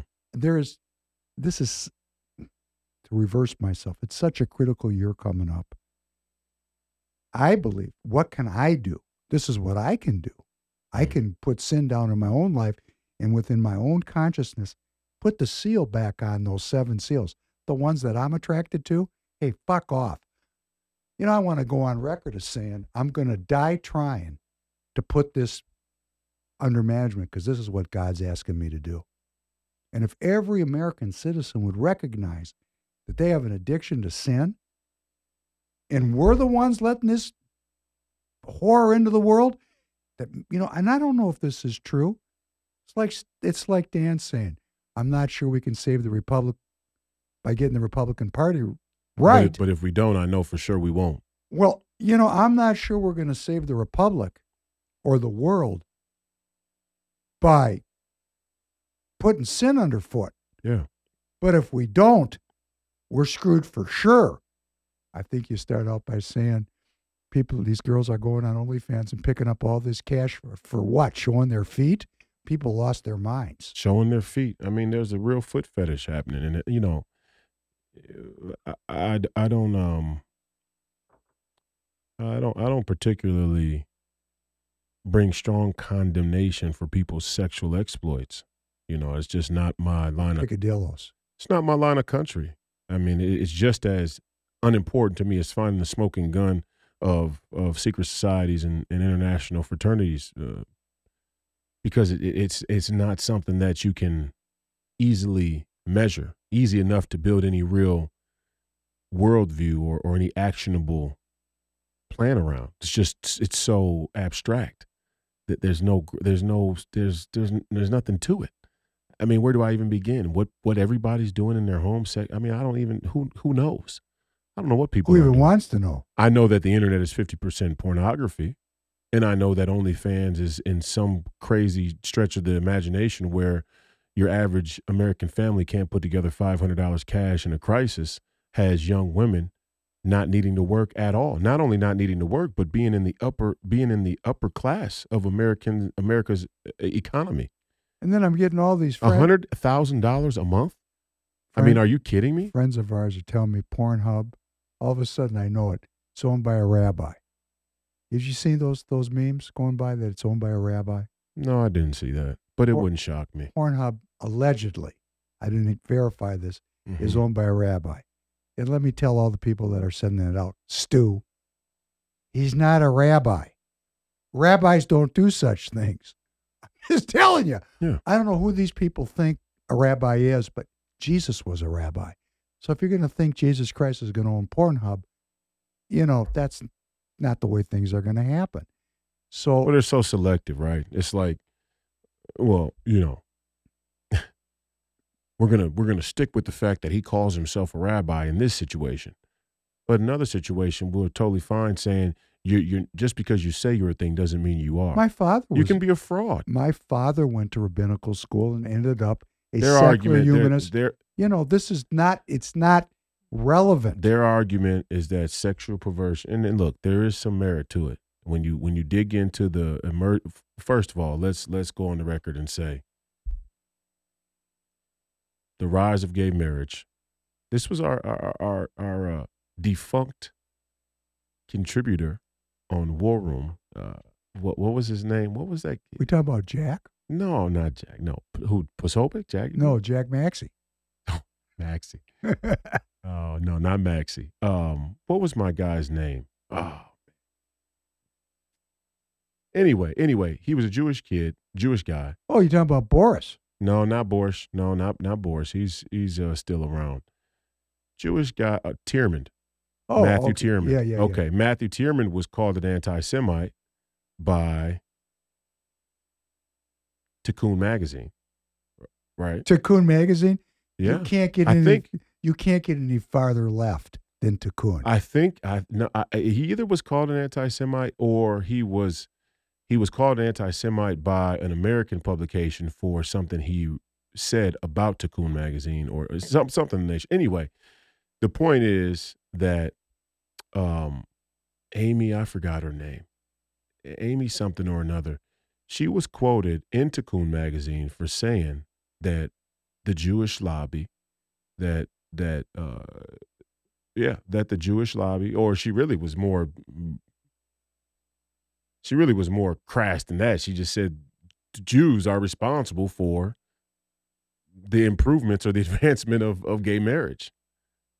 Which, if you look look at it from a from a broader societal standpoint, one second, little Royce, little Royce, put those headphones in and go out in the hallway. Family and Um, friends. Family and friends, yeah. The the little one is in is in the building today. Listening to uh, Professor Penn and, and the Hatchet Man. Um, he just came from working out, so he's good. He's just chilling and sleeping. He's got Christmas break. Remember Christmas break? Yes, I do fondly. Um, but but anyway, when um, if you look at her saying that Jews are responsible for the rise of of, of gay marriage or the advancements of the LGBTQ movement, there is a sexual perversion that has spilled out or grown out of that movement that the Jewish lobby has not done well to to really denounce. Right?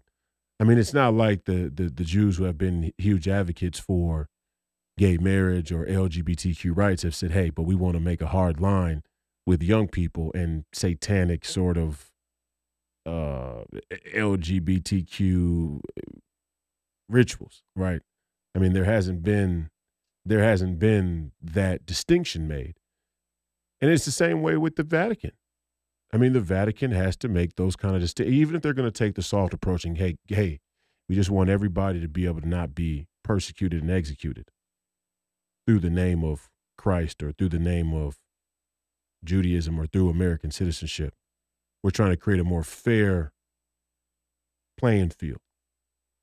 Why is it that we on the right in the conservative movement have to always delineate ourselves from the more extreme versions of whatever political ideology is out there? But when it comes to certain people, It's just kind of a given. It's assumed that that that's it's it's coming from a neutral place. That doesn't seem neutral to me. If you're if you're admitting or if you're claiming the rise of of uh, of gay marriage or the advancements of the LGBTQ movement as a whole, if you don't make those distinctions and draw those hard lines between that and the sexual perversion that's grown out of it, we could look at the results and infer the motive. And um, That's a very good distinction to draw. The rights of American citizens mhm. and the ability of American citizens to fly right up their own assholes. right? you know, there's a this is that concept of sin that the need that I have. I'm not saying any individual viewer has to do this.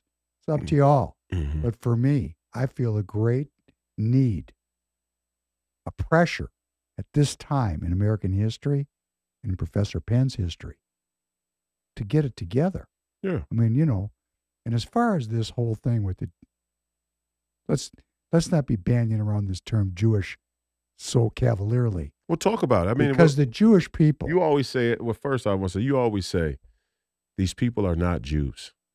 So the distinction that Stu Peters and Nick Fuentes don't want to make is that just because you say you're a Jew doesn't mean you're a Jew. Just like just because you say you're a Christian doesn't mean you're a Christian. Kanye went out of his way on this one. I mean, he I saw him in the interview, and the guy was trying to draw out the distinction.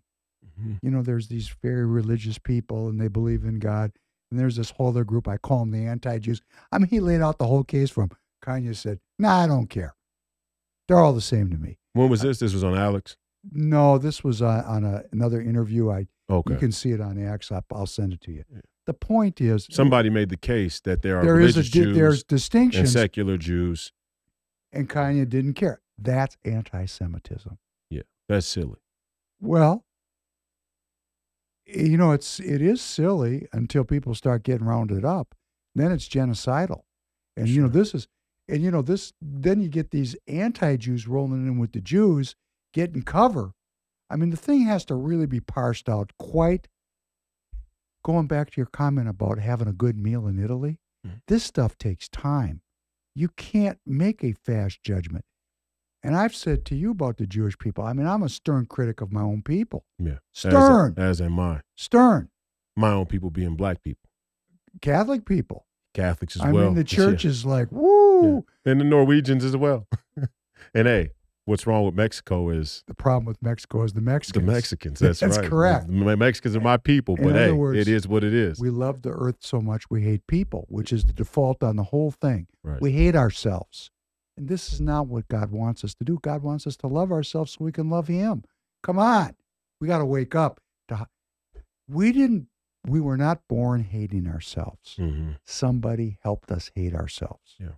You know, and if we're doing things that are not good for our well being, we're going to end up hating ourselves.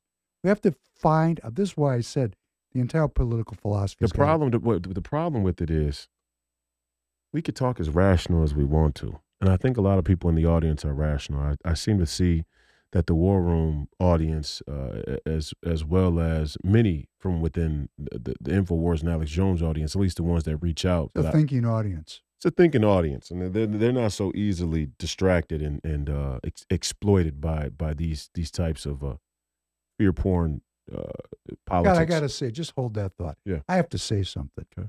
You have alleviated a great stress I've had on myself. Why are these people so viciously anti Semitic?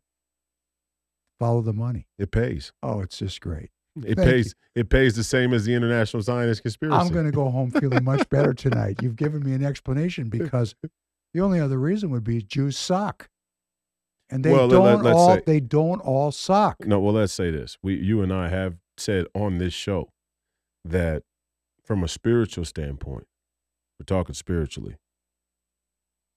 If you're a Christian, it's easy to see how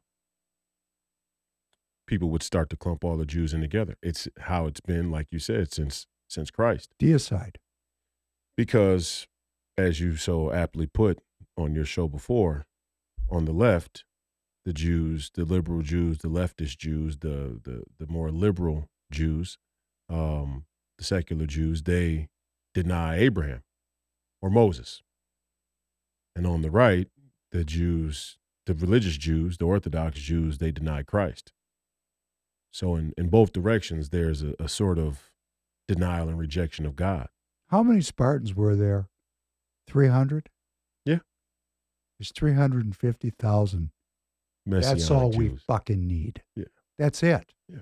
You know, But it, it, my my point in saying it is, it, it even if you wanted to say, even if you're Kanye and you want to say, hey, the Orthodox Jews, you know, and then, look, there's a lot of footage popping up from Israel that people shouldn't be afraid to address. It's like you know, the Jews, eh, some of the religious Jews in spitting Israel, on Christians. spitting on Christians, Crazy. talking talking down to Christians, saying you know, And proselytizing Israel. you know all kinds of shit you know that uh, i don't know how and how on earth all of these you know right-wing conservative evangelical christians have gotten cuck cuck cuck cuckoled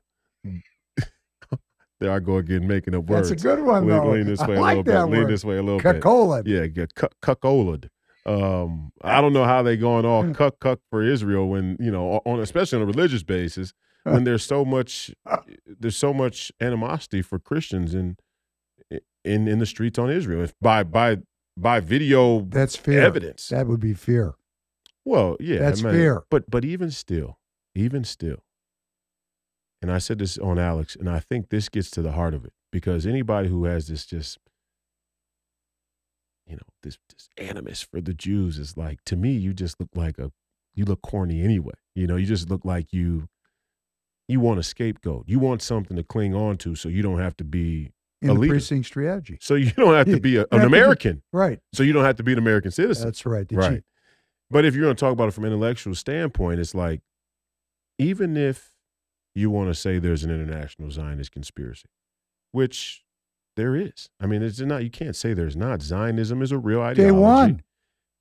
They- They're they got definitely- a They country. definitely got a. No, they got a country. Yes. They have complete and unwavering Yes. support of our entire political Absolutely. Big, class. big, big guns behind them for oh sure. my goodness gracious! uh, and and we're willing to go to world war over it. So I guess you could say they won. But but my point is, um, yes, there's an international Zionist conspiracy. There's a, there is Zionism.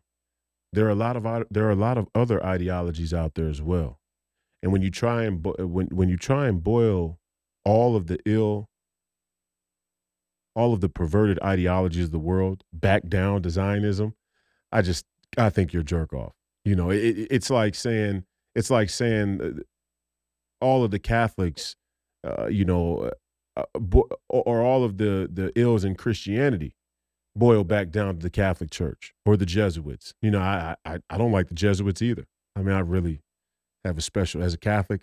I have a special sort of Good for you, young man. disdain for the Good Jesuits for you. but but I'm still not going to let anybody boil down all of the Christian ills to the Jesuits. There are people who don't know a single thing about Jesuits who have constructed and manifested their own level of of chaos and and and uh, you know narcissism and evil, eh, completely separate. But but let's say, let's accept that there's a Zionist conspiracy. It's not really a conspiracy. Zionism exists. Let's say that Zionism has spread its influence across the world. None of it could have been done without the consent of the people who participated.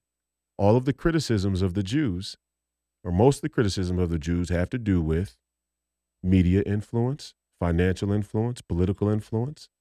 All of those, all of those industries, all of those domains of our society require the participation of other people. So, you know, for the Nick Fuentes and Stu Peters types, I mean, you want to act like white men or white people or or whites. Not, you know, I heard you know Nick Fuentes was talking about whites and non-whites, which is just a crazy categorization in, in my mind. I don't even know what he means. I know what he thinks he means by it, and I know what he wants his viewers to think that he means by it. But when you really get down into the weeds on it, it's not a real thing Let's whatsoever. 23 and me him and see what's going on there. Yeah, we should. 26% of 23 them. and me. Well, wait, wait, wait. They say 23 and me is a is an Israeli uh, think tank. I thought but it was a Chinese deal. I don't know. Maybe. It, it, it, it morphed now. It's Chinese. Uh, yeah. Back to the conspiracy. It's back to the conspiracy. I keep waiting for someone to come up to me and go, Professor Penn, we have a spot for you. You- Hebroes, ladies and gentlemen, we talk about this shit all the time. I mean, come on. but the right way. Uh, My my point again was, they want to make it seem like white men are the victims of Let's go all the way back to Europe. If you want to bring the Rothschilds into it, fine. The Rothschilds existed. They helped start central banking throughout Europe. The story is well documented. This there was great demand for their services. This isn't a conspiracy theory, though. yeah. The f- fractional reserve banking, Federal Reserves, the, the Rothschilds, the banking thing, that's history, documented history. Not conspiracy theory. But they wouldn't have been able to do it unless there was some European Buy-in. buy-in. That's right. Okay, uh, so you can't really, and this is what makes this is what makes the idea of Christianity and the concept of sin so profound. Is it's you. That's what I've been Uh, saying don't the be whole si- podcast. Don't he who cast the first stone without sin, Nick, Stu. Go work on your own shit, would you please? I would think that's called is it's greed. I mean, if your theory of the case is correct that they're doing this to, to build an audience so they can sell things and make money, oh, that's really people's lives. No, that- no, no, I, no. I don't think it. I don't even know if they're doing it consciously. I know how the spirit. well, you better be conscious if you have an audience of hundreds of thousands. I thousands know of how the spirit of our society works, and I know how influence, and I know how subconscious impulse works, and the reward, the reward mechanisms that come through making content and virality, reward people talking about the Jews. It it just does. It- It's it's I can see it. No, I'm not. I'm not saying it's conjecture. And I'm not again. I'm not shying away from saying that. Look, the Jew. are some evil people that are that claim to be Jewish, just like there's some evil people that claim to be Christian. Just like there's some evil people that claim to be Muslim. There are some evil people that claim to be American. There's some evil people that claim to be Chinese. There's some evil people that claim to be Russian. There's enough to go around, and there's no shortage. Let's be clear about that. We're way on this side of the of the line of scrimmage when it comes to the the skew there's a lot of people of any certain group of demographic they claim to be that are much less than what they aspire to be in that group. But I can see now with my own eyes the amount of emphasis placed on talking about Jews on the right side of the American political spectrum. I can see it.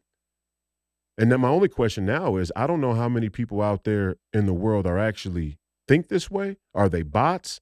Are they feds? Can't wait to watch the live chat tonight because you know You're going to see it. Oh, I'm going to see it. You're going to see it. I know it. Now I know most of them I would assume are real people that that but but my point is across the entire spe- and and and I'm not one of these and the whole th- what's crazy about it is they call they clump me in with these people Me too. for saying this is what's crazy about it. Yeah, I mean, me, me too. Me, Bannon, Donald Trump, Professor Penn, I'm thinking to myself, we get clumped what's wrong with you people? with the anti-Semites because s- we say, hey, hey, hey, before we our our our our support for Israel in this next chapter of conflict has to be conditional. There can be no unconditional support with our military for anybody because of the position our own country's in. Or just on general principle, as general practice, you shouldn't have unconditional military support for anybody. We should always look at the situation and deem what are the appropriate conditions upon which we provide support. and along those lines, for all my Jewish brethren or anti Jewish brethren, which you're not my brother if you're an anti Jew. Israel is not about the Jewish people, it's about those maritime choke points. That's what we got to get straight here. Wait, wait, wait. Say that again, Israel was never about the Jewish people. buddy. You're an anti. You're an anti-Semite. Great. Right there. You can't even say that. Fanta- Are we going to get deplatformed for this? That's possible. Great. Sorry. We should all be so lucky. I'm just. I'm just saying when the crown agreed to Israel. Had no. I don't Okay. care what wait, they wait, were wait, wait, ta- wait. One thing. Okay. I I hear your point, but let, let's let let me give you the conservative woke right counterpoint that I've encountered, Please. that I've run into. I hate to say a word and Are we going to get theological and now? encountered. I've had to make Allen, excuse me. The woke right counterpoint that I've run into on the internet Is that despite what the early crown had in mind for Israel, the reason why they did it, despite Zionists and their their abnegation of God, despite any of those circumstances, God's plan for Israel is much bigger. And so he can use any means necessary to bring about his end goal. And this is the this is the theological excuse that's used to justify any ills This of is a- Zionism and the British This is, Empire's this is a business. tautology now. Okay. We've entered What do you into- think? What do you say? Well, what you're saying is it could be God's will. Great. His thoughts are so high above mine, I can't even get to it. So why am I trying to put myself in God's shoes? Well, a lot of 501c3 Christians seem to do so. Please go ahead. You Mhm. guys are brilliant. Mhm. Brilliant. Genius. Genius. Next level. Unbelievable. They can figure out God's plan. Good for you. We're going to follow you. We're going to vote for Nikki Haley along these Absol- lines. Hey, Nikki Haley says, She must be part of God's plan. Of course. It's a strange definition of God now we're getting into. We're getting that's rather liberal of you. The Nikki Haley plan. Can know- you, uh, can you, can you, for the life of you? I, I mean, No, you, I can't. You've No, I can't. you've seen and and heard and lived through a lot. Can you even comprehend what the what the uh, attraction is to Nikki Haley for Americans? First off, do you believe that she's actually up in the polls like they say? And can you comprehend why people would be attracted or gravitate towards Nikki Haley in the first place? No and no. I do not believe the polls, and I believe she's the most repulsive candidate. You know, maybe some of these people are really they're lacking in some things at home. They need a female figure. I don't get it. Like a mother or a grandmother or a wife. something, Okay. something. But even if that's the case, why would Nikki Haley? She she's gonna float that floats people's boat. Because she's strong. She's very opinionated. She's very clear. Is She's, she though? I don't even see that's it. what she portrays herself to be. But is she? I mean, the, the, my problem with it is, listen, if we're gonna be a cuck society, okay. Now I am. well, you get the F out of there. We're a cuck society. no, I mean yes, hypothetically. I'm saying theoretically I speaking. mean, if we're going to go into the future this way, theoretically speaking, we 100 percent are a cuck society. There's no doubt about that. My point is, I 100 percent oppose cuckery as a general cultural practice. But if we're gonna be, if we're gonna be a cuck society, the woman we're cucking for better damn well be top tier. Okay. Okay, I, I understand. would that be Kristi Noem? Uh, They can run her out next, Listen, and we could. listen. I'm not signing up to cuck behind Kristi Noem, but I love I I love her. I think she's great. She de- if we're gonna be a cuck society, she's definitely a step in a better A direction. step up. Yes. And what I'm saying is there are men who have come to a better place than they were previously through the journey with women, through a journey with The women. pain and the heartbreak. Yeah, Right. that's true. That that's happened. I won't say cuckery specifically. I don't think there's any been any good outcome of cuckery. But I'd have to I'd have to really think about it. Pain and suffering. Pain and suffering, generally speaking, I'd can't have have, to really think about it. can't have a good outcome. They can, it can. It can. It can. But all I'm saying is on face value. We I if want all Nikki the, Haley, if Nikki Haley is the is the is where we want to lay our hat, I got real. Now I'm beyond discouraged. Now what, I'm what beyond you- discouraged. what, what, what did we talk about? CBS News reported today. Not that we can re- trust CBS News, but let's just say what they reported. They reported that Donald Trump is considering Nikki Haley as a vice president. I don't believe it. Great. Let's not believe it. I don't believe it. Right. I can't possibly believe it. I can't. Just her, like her position, just just her, her position is so antithetical to let's bring Mike Pence back. America first. Let's go back with Mike Pence. Yeah, Might as well. What's the difference? Well, the difference is she would be she the difference the difference is okay, let's talk about it from a real stand. First off, the What are we talking? We're talking about Mike Pence and Nikki Haley in the little bit of time we have left. Let's just summarize. we don't have a little bit of time. We got a lot of time. These two, time. these two. If Nick, listen, listen. Somebody asked me this the other day too, and I thought it was a good question. I thought it was a good litmus test. I really did. I appreciated the question. And it's rare that I get questions that are kind of like knee jerk reaction, flippant questions about Donald Trump, where I'm like, oh, I actually, I actually appreciate that. Somebody asked me if Donald Trump was to put Nikki Haley on the ticket, would you still vote for Donald Trump? And my my answer was no, absolutely not. I would not, one hundred percent. I will well one hundred percent. I would not be able to support Donald Trump if Nikki Haley was the vice president. If Nikki Haley even made her way into the administration, I'd I'd have serious questions about about my level of support. To be honest, and that's not an indictment of Donald Trump personally. It's an indictment of it, it, his choices, but um, I, I just couldn't support that. But but my point is, um, you know, eh, N- Nikki. Again, she's not even. It's it's not even that she's she's not a strong person. She doesn't have a strong personality. She has she a has strong. str- I said she has strong opinions. Yes, yeah. But my point is, no, I'm getting. I agree with you.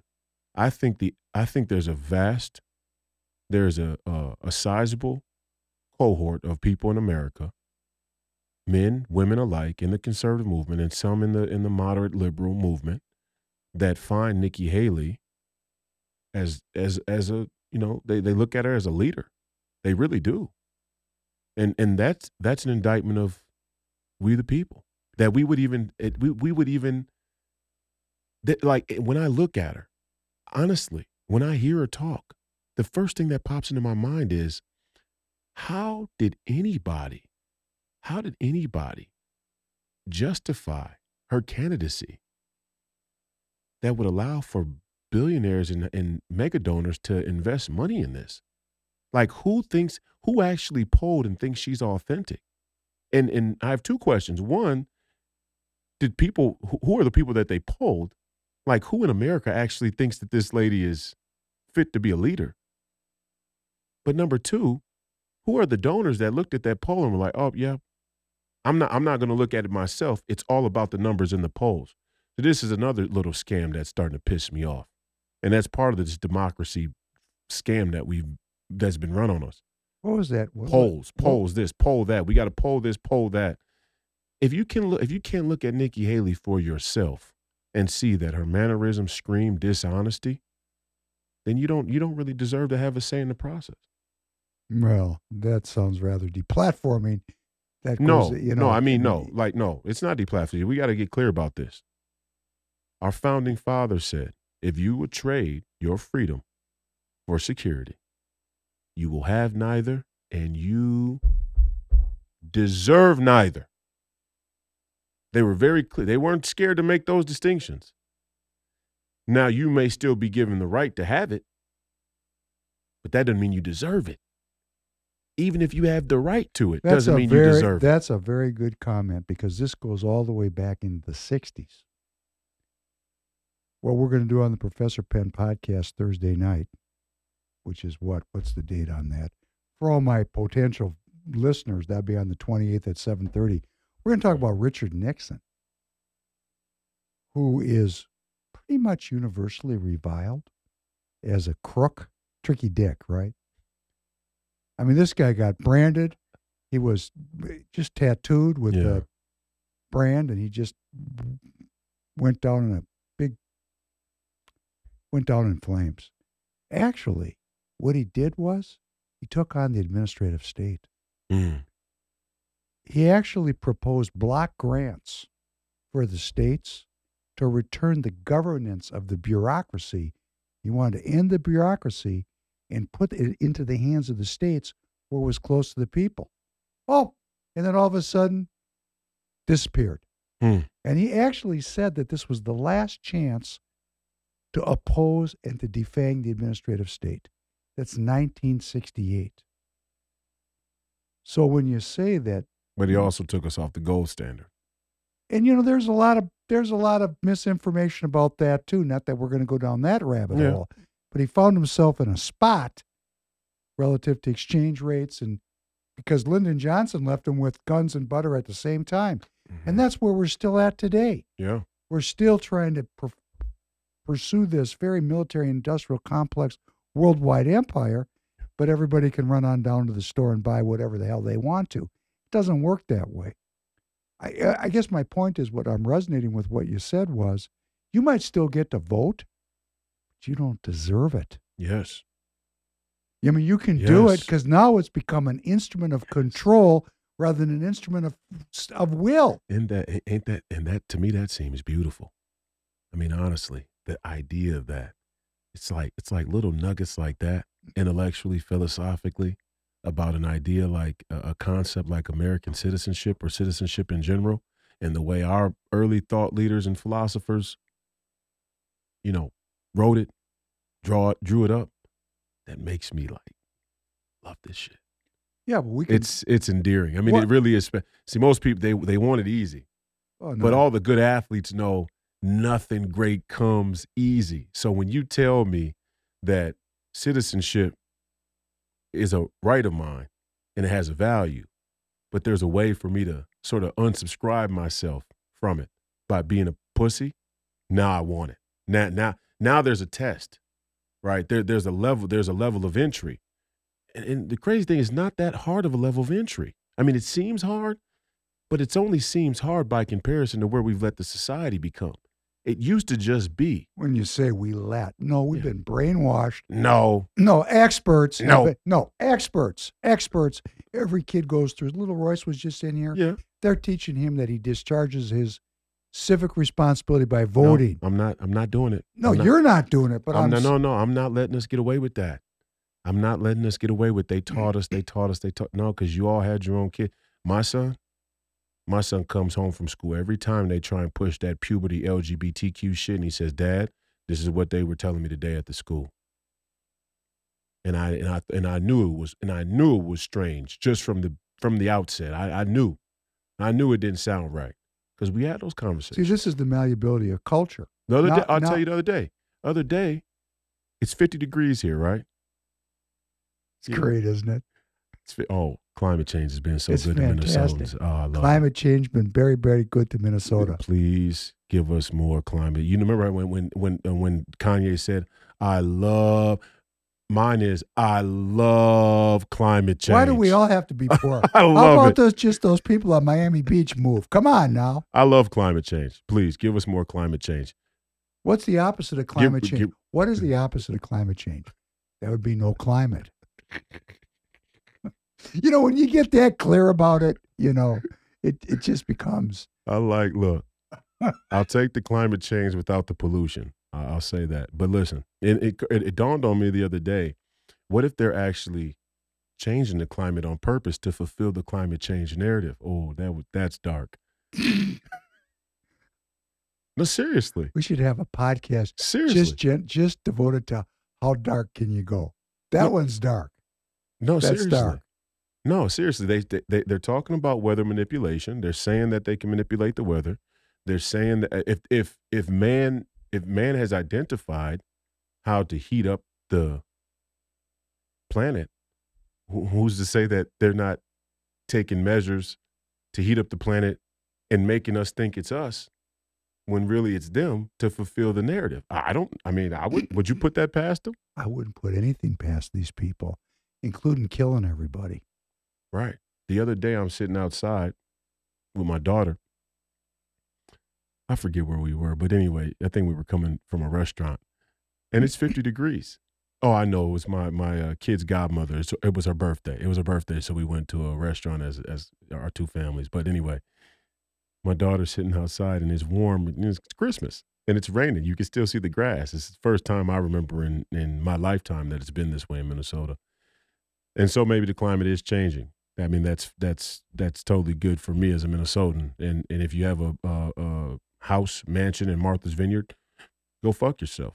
I mean, hey, that's just how I feel about it. Don't don't drown your your fucking uh your cooks in the in the water, and maybe the water wouldn't be rising. Don't make know. us pay for it. We're definitely not fucking paying for it. But I just mean on a personal basis. You know, maybe it's that all these coastal elites are so fucking satanic that the water's rising. I mean, maybe it's maybe it's a more of a, a divine intervention, you know, like the plagues of in Egypt, right? Anti-divine. No, no, I mean maybe Divine. the divine. Oh, great. Yeah, maybe it's like, yeah, these coastal elites are fucked up. You know, you people need to get away from this posh, prosper, prosperous, luxurious sort of coastal elite academic, scientific, managerial You know, lifestyle. they, you know what it really is, though? Hmm. They found a way to circumvent the Adamic curse. They don't have to work. They have to Hmm. work. I mean, a man has to work. I have this thing around the campfire at my house, Mrs. Professor Penn. Are you Yeah. going to retire? No. You mean never? You're not going to retire? Why would I? I like working. And even that's kind of a scam when you say you like working. I'm supposed to work by the sweat of my brow to earn my daily bread. I'm okay with that. How many Yeah. people really are okay with that? with working. Work. Yeah, work work work. kind of has gotten a bad rap, hasn't it? Yeah. And Yeah. what's wrong with that? I mean, just work. Just try to be creative and Well, I think it's gotten a bad it, it's it's gotten a bad rap, rightfully so, because a lot of the crony capitalism and it, it's it's uh, it's been a source of of tyranny and exploitation, and so that's where it's gotten a bad rap. And I don't think people. We should talk about this. Well, first, let me tell you a story about my daughter, and then Okay. we're going to talk about this okay. because this is an important thing I've been thinking about too. And anyway, me and my daughter are outside this restaurant, and I go, "It is so warm outside, so nice." I go, "You know, kids, it's Christmas. Are you guys, you guys happy? It's going to be warm, or you want the snow? You know, what, what, how you guys feeling about it?" And they're like, "We like it. It's, it's good. You know, it's got a little sweater on, little zip up hoodie, not not a care in the world, not freezing outside, kind of just hanging." And my daughter goes, um, well, it's because the cli- it's because of climate change. And I go, what'd you say? and she goes, yeah, no, we're learning about it in school. We're learning about climate change. And I go, climate change is a fucking hoax.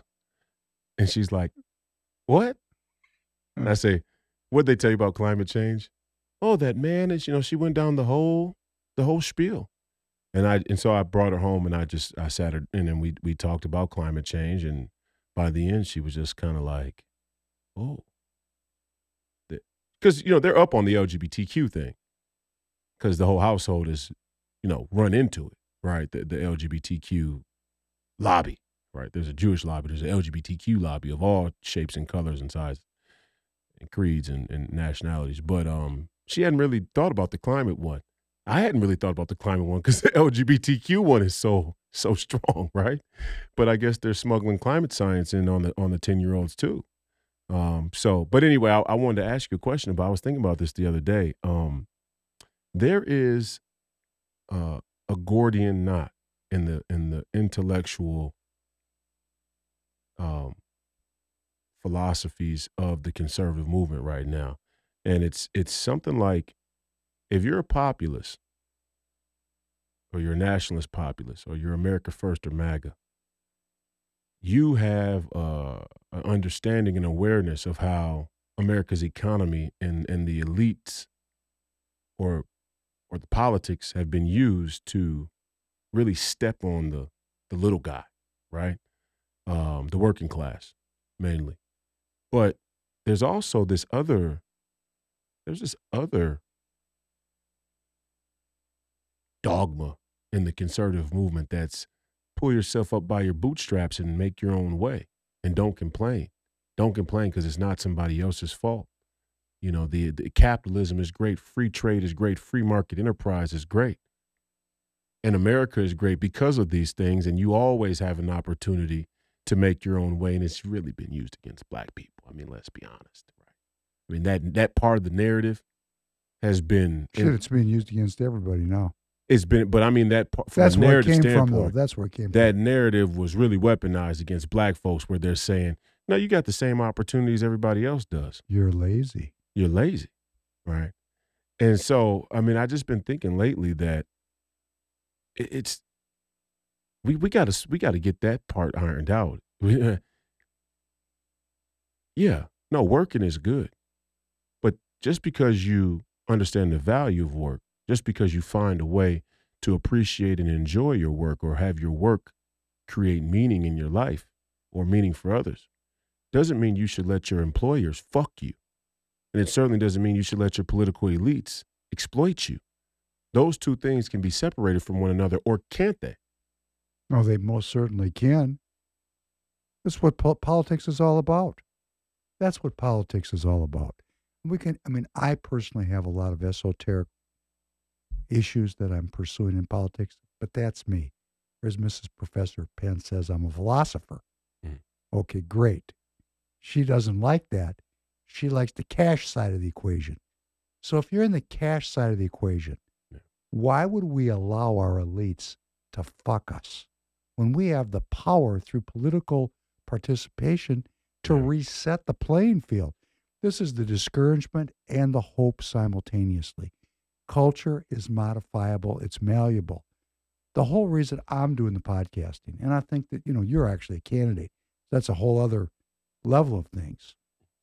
The point is to get people involved in politics such that they chart their own future. Why have we abdicated our why have we given up our power? We've Yeah. just given up our power. I mean, now this part there is blame it on the Jews. Just let's just blame it on the Jews. All y'all listening out there, they're sitting there complaining, you got 2 weeks of money, life shit. It's the Jews' fault. There's nothing you can do about it. It's them pesky Jews. Good work. Good work if you're going to let people sell you that. Yeah. This has nothing to do with killing the Jews, beating the Jews down. Get up off your ass and become politically active like we're doing. I mean, this is a, commitment, but beyond that, this is the. I mean, let's let's say the rabbi let's say the rabbi does own Pornhub. Quit watching it. He, wouldn't he wouldn't be able to yeah no he wouldn't be able to uh, to Make a living at it. make a living unless we were watching it. We're, we love it. So why don't we and quit? to and, and to to and here's here's what I here's what I don't like about it. To pretend that another group of people has so much influence that it would supersede the constitutional construction of American citizenship by our founding fathers in in a sort of we the people edifice, it it it it bastardizes the individual. It- it- you can't have it both ways. You can't see, and this is where the this is where the woke right and the extreme right, if that's even a real place. I don't think it's a real place. I think it's Fedland. But um, this is where the the woke right and the extreme right, uh, the extreme right merge plot, because they they both say uh, they they both go, uh, oh, we got to talk about the individual, right? It's all about the individual again. Mostly when they talk about black people. Let's not talk about identity. Let's not talk about groups. Let's talk about the individual, the individual content and character. Okay, well, let's talk about the individual when you say that the Jews are so powerful and so influential that they've left us all but helpless in the shadow of, of, of their grandeur, their, their grand political power, doesn't that bastardize the individual? Doesn't it piss you off? Make you want to prove it wrong? But doesn't it just but doesn't it just say that there is no America? That America's constitution doesn't even work in a fundamental way? I'm not willing to say that. Well, why would you? Well, how could we say that? That doesn't make sense. The whole point of the whole thing, we have a, get off of this Jewish thing. We have a European framework Mhm. of describing the world and to run in our country. It's the British business model. The, our founders left us this phenomenal life, liberty, and the pursuit of happiness. Everybody get out there. Do things for your life, do things for your liberty, and do things for your pursuit of happiness. And when you do that, oh, you're going to run into Christ. They, the founders left us a religious life, Mhm. a, you know, a life of faith, of religious family. framework, They did. They just, mechanism. but they were just cool enough to say you don't have to do it one way or the other. There's no state religion. They left it open. But it's a completely different organization than slavery, drugs, and piracy.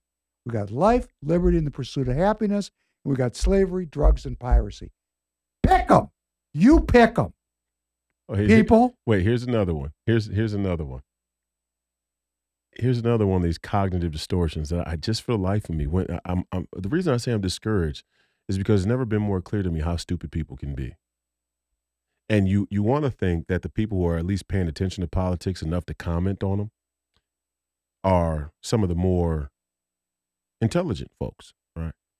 But what I'm starting to see is that the the academic uh, uh, bourgeoisie, uh, the the the the um, The talking heads. the Ivy League brigade, those people, Ugh. and and and the uh, and whatever their counter is, are just as stupid as one another. And the centrists are no are no different. And uh, sometimes the centrists are usually from the Ivy League, but but even when they're not, the centrist is his own place, right? Is everybody? "Oh, I'm, I'm so moderate. I just I do well in the middle. People, I can talk to both sides. Just fuck off. You know, if you can talk to both sides when both sides have some sanity, that's good. What, what, what did it, what did it say? Spit on the floor. right. I spit on the floor when I meet you people. You disgust me. But um, Did you get that T-shirt up at the store? I didn't. I got to still get that design finished. I want that one to be special. It's that's that's a that's a Spit on the floor. spit on the floor. Coming soon to a uh, Free People store near yeah, you. Yeah, yeah. The store is go doing well. The people like the like the stuff on the store. I keep seeing people purchase stuff. But my um, what what what I was gonna say is where they merge plot. You know, um, the the the the the right has the same sort of uh, cognitive distortion about a thing like race, right? Because again, like imagine you say, imagine you say that the European Jews, from a genealogical standpoint, is that the right word? Genealogical? They're gonna go making up words again. A No, no, that- genealogy. No, that's a that's a word. Okay, genealogical. just making sure. You know, Yeah, we got yeah. the fucking dictionary police out there these days. From a from a genealog a genealogical standpoint, from a genetic standpoint, um, that the European Jews aren't the real Jews, which is something you hear even on the a lot. far right. No, I mean not. No, I'm just talking about from the Hebrew Israelites. I'm talking oh, about. Oh, this is a big thing with Stu Peters. okay, so Stu, and this is just a, this is just a logical question. If the Khazarians aren't real Jews by blood, that would make them European. That would make them white, right? So they're not even Jews. They're white. That's his point. But no, that's not his point because at the same time, you get the crossover, the Nick Fuentes type crowd who say we need to become a Christian white nation again. Well, the Khazarians and the Jews are white. I'm sure he's on the payroll of the CIA now. But do you When you understand what I'm saying? When you say it like that, when you look at that, Don't you understand what am I making sense? yeah, If they're sure. not real Jews by blood, by by ethnicity, by genealogy, if they picked up the faith, the religious tradition, and and uh, uh, uh, you know assimilated into their European culture, they're white. So if you're saying that they're the issue, you're going back to say that whites are the issue. that's that's a, a good move. And and this is the same, but this is what the woke left, BLM, Islamic Brotherhood, Hamas, CCP, constabulary from around the world is building up. They're saying, this is their point. They're saying that the Jews, the, the, the, they're saying it from a different angle. They're whites. Yes, they are saying it. Therefore, they're colonial Yes. settlers yes, that's exactly the how brown they're saying people, it. That's exactly how they're saying it. and they're saying sucking it. up all the kids that And have, Stu Peters and Nick Fuentes are helping. They're helping it. So again, I say, they hate themselves. who are these people? They're on the payroll. Who are who are these people? I mean, I don't even accept that we're European. We're not European. We're Americans We're Amer- We're not European. We went to war with these people to have independence. twice. We're not European. We're just not. I think this is a very important thing for us to continue working on in our future work together. What is it to be an American? We need to redefine what it is to be an American. Absolutely. We had an image of it, and that's been thoroughly overthrown. That'd be the movies of the, well, they were all, John Wayne. uh, it's the Jewish uh, Hollywood gave us a never ending kind of a, The Jews weren't in charge of Hollywood back then, though. oh, yes, they were. Were they? Oh, of course they were. Really? 100%. Huh. Louis B. Mayer, come on. They ran the whole deal. Did they? They did. Yes, they did. Hmm. They did. And you know why? They had a did? very different. They had a very different way of depicting American citizenship back then, didn't Of course they did, because Mhm. that's where the money was. Mm. We the people. We the people. We decided what we would buy and what we would watch. That's watch. correct. Right. Like I was asked to go to see uh, this new um, Aquaman movie that's out. I refused Why? because there's nothing there to see. The first one was good. But the second one was even my young 11, uh, 14 year old man Bryden said this thing sucked. But I mean, the movies are not good. The This goes- graphics were good. The fir- the Aquaman movie was the first movie was the first superhero movie. Avatar, Aquaman. Well, Aquaman came before this last Avatar movie. And as much as I think James Cameron is a woke turd, Rick, yeah, those fucking movies are great. I mean, they're just an example. If you spend a billion dollars on making one, would you please watch Payback? if you well, let's listen. Payback's great, I'm sure. I like really simple movies like My Cousin Vinny. Go right? watch. I'm, I'm, a simple guy. I'm just telling. But what I'm telling you is, when you go see Avatar at IMAX, the thing is a is a I saw it. it's it. a feat of I saw it. cinema. It's a transhumanist wet no dream. doubt, no doubt. Well, yeah, that's the underlying political message. That's correct. Not even underlying, overlying. Right. But I'm just saying, the graphics are the animation's incredible. Aquaman was the first underwater movie where they actually were able to um, create an underwater world uh, with real people, right? Not like Finding Nemo, where they had the fish swimming under animated. No, this was like more real, better CGI before the latest Where the Water Avatar movie that was actually functional, functional, like you could really get into it, right? So I thought the first, first of all, the comic book, comic books were great. I love comic books. Maybe comic books were a part of the satanic play too. At that level, you're gonna say everything. You can say everything is. I'm just not one of those jerk offs either. I love the comic. I love DC. I love Marvel. I love to compare the two. Marvel was great. I read the actual comics when I was coming up. Iron Man, Thor, Hulk, X Man. I read the actual co- Captain America. Captain America. All right. Uh, we can't even make Cap, Cap Captain America is a racist colonialist, right? I mean, th- th- this is how this is how fucking. St- Let me take another drink of this. Is how fucking stupid these people think you are. In the movie Black Panther, they are in Wakanda, and I remember the little sister of of T- T- T- T'Challa, uh, who's Black Panther's, you know, they played by the actor that that died recently of uh, cancer. Was a really good actor too, but but he he passed. That was that was uh, sad because it was sudden.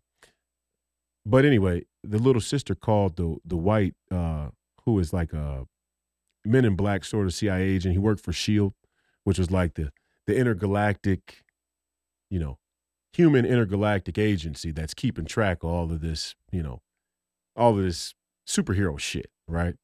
Uh, all of the space shit. Anyway, she called him a, a settler, right? She called him a, a, a colonialist, right? In, in the movie, yeah, yeah. She called him a Those fighting words. Yeah, she she called him that. Yeah, but what's funny is, in the story arc, Captain America and Black Panther end up being the best allies.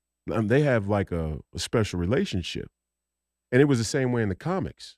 In the comics, Black Panther, the first time Black Panther was introduced to the Marvel, to the Avengers canon, Black Panther came to America to seek out Captain America to come and help him fight um, a rival tribe in Wakanda that had tried to, that had killed his father and challenged the crown, uh, the, the you know the, the the the kingship there.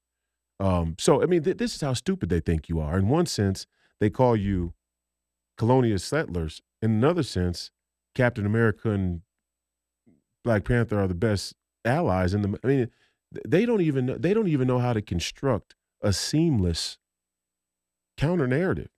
I mean, that's just how shoddy because they're intemperate. They're not even really sophisticated like that in the way they're going about this shit. That mean we're really stupid. that means we're really fucking stupid. I mean, real dumb. That's that's discouraging. That's discouraging, ain't it? That's That- why I was saying it. It's discouraging. I get it. I get. I get, like how I feel your pain. That's good. how little effort they have to put forward to get everybody distracted and goofy bothers me. I'm just like, Stu, Nick, what are we talking about? You got to be a Fed because no Christian would say something like we should be a white Christian nation. What the fuck do you mean by white? You're What do they mean by whites and non-whites? Why would you why would I use the framework that my enemy uses to define myself? That's what Nick Fuentes uh, uh, proposed online. He said we have to get serious that there is a, a movement out there to separate whites from non-whites and that we should start to view ourselves and accept that we're whites what- because they view themselves as non-whites and they don't like us and they don't want to be around us and they don't want to why would i allow my enemies to create a classification and categorization to define me why would i define myself by the, the way my enemies want to define me when you talk like this, it's just so obvious that everything is going to lead us away from life, liberty, and the pursuit of happiness. The core documents. It is that's discouraging, and people go down the rabbit hole. That's my bitch. it's easy to go down that rabbit hole i can't tell you how much i'm seeing it it's judas or the white man or i said the other day i say when i post that clip of the godzilla movie uh, on twitter one comment and mostly every and i'm not saying it's not the vast majority it's a loud minority of people one person goes what about the because i say the white this is being led by white liberal women this this climate oh yeah, I saw that. it is. The climate change thing is a is the poster child of it is Greta right Here in Thunberg. Minnesota. It's right Greta Here. Thunberg. Right See- here, it's the doctor, Kelly Morrison. Greta Thunberg is the global fi- fi- figurehead of Uh, the. she's everywhere. Come on, She's like an agent. come on. She's nowhere and everywhere. And somebody goes, "Wh- "What about the black liberal women?" It's like, okay, yeah. What about them? I talk about them all the time. But why do you feel the need to interject that black liberal women are just as bad as white liberal women? I mean, you know, it's like, come on, man. Like, what are we? Victoria Nuland, Nikki Haley, Amy Klobuchar, Same people. Elizabeth Warren, Same people. uh, Oh no, she's worth sixty-five million. Hillary Clinton. Two hundred million. I mean, you know, well, what are we talking about? Uh, Jill Biden. You know, we could go down the list. The li- and the list is long. And yeah, you could sprinkle some black. I mean, think of think of how the squad gets put. Th- think of this. This is crazy. I've been thinking about this lately. The squad, don't get me horrifying, horrifying. Rashida, Ilhan, uh, uh, AOC. I mean, they're just horrifying it, it's that's comic book. That's like that's like a real life comic book, right? Um, but it's just a special edition. When you look at the, That's good. it is It is. It's a big distraction. when you when you look at the broad body of the United States Congress and the Senate, the majority of the women that are in office are who? White women. They are. Eh, They are. So and to, it's a great advance for women. to say that Ilhan Omar and those guys are leading the way, they're not leading shit. They're carrying water. Maxine Waters, she's probably got more juice than the four of them got, to be honest, because she's been there But so she's long. She's got more balls for sure. She's got more. She's got more uh, evidence. she robbed. She knows where more bones are buried. oh yeah, she does. Yeah, she's and she acts like it too. I mean, she doesn't even have the thin v- veneer of of playing the game. She's just way out there in left field. you know, just- I have to say, I kind of respect her for some of that shit, you know, because she's so wild. You know, in the financial crisis of 2008, Mm-mm. Her husband owned a community bank. And of course, I have to say this carefully because I don't know all the facts and Yeah. can't remember. But somehow she wrote a letter yeah, and he got an injection of capital to save that bank. I mean, this kind of shit is just crazy when you say where the bones are buried. mm-hmm. When I talk to you and when we go over these things, I just have this pain, this suffering, and this question I ask myself what do we have to do to get people to be Americans? Why do we want to not be American? What? Why do we hate ourselves so much? We're given this great country. All we got to do is participate. Shit, we can't even get people to vote. We can't even get people to vote. How many people do you and But you want to talk about the Jews? Jason said he never voted in a presidential election recently. Did you see that? He said he's not going to. He said he has no plans to Why? because he's an he's a neocon. You think the neocons feel the need to vote? What? Well, I'm glad you're off the show because how can we have a guy? Do the neocons need to vote? do they need to vote? Yeah. Apparently not. Yeah. Apparently, when they win, they win, and they lose, they win. Yeah. Doesn't matter. Yeah, that's absolutely right. That's why we got Nikki Haley coming up as a dark horse. But, yeah.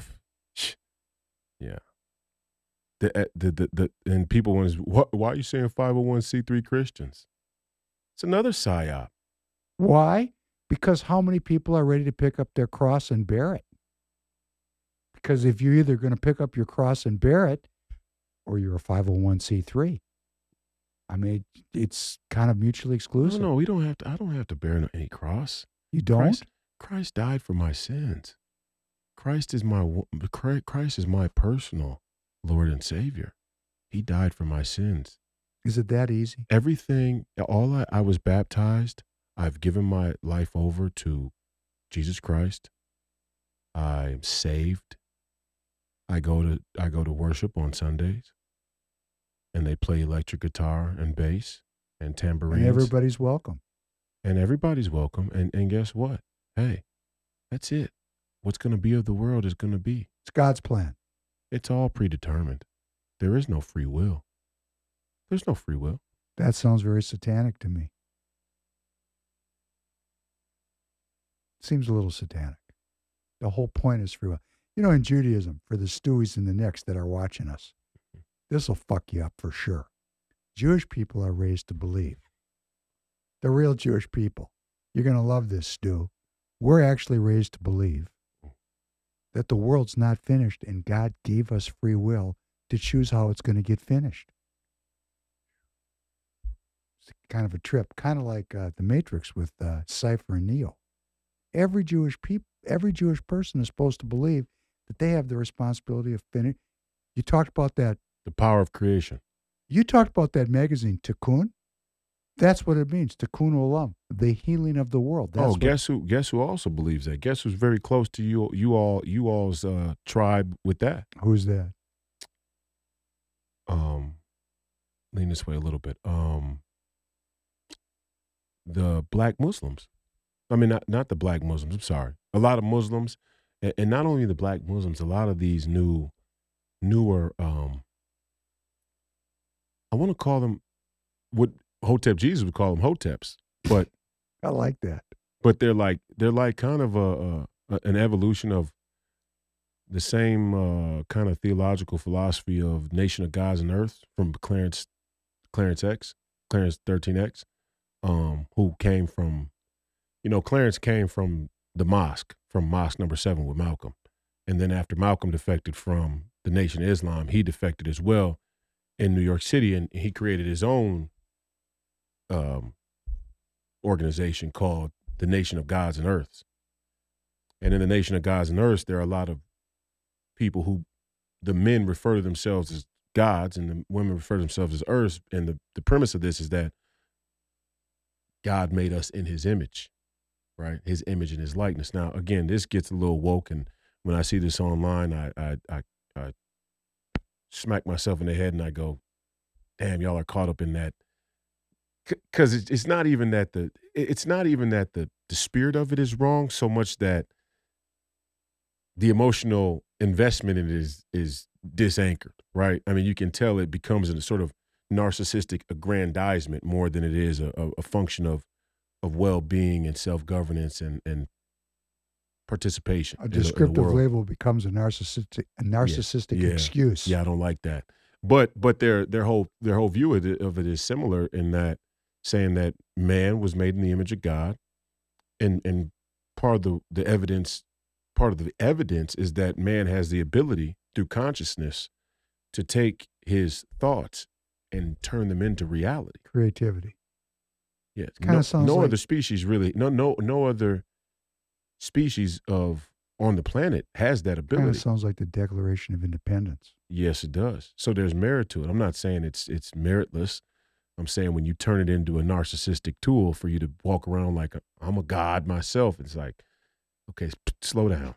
okay, fuck, my guy, pump your brakes. Okay, you, you're way out there. You're way out there past the buoy.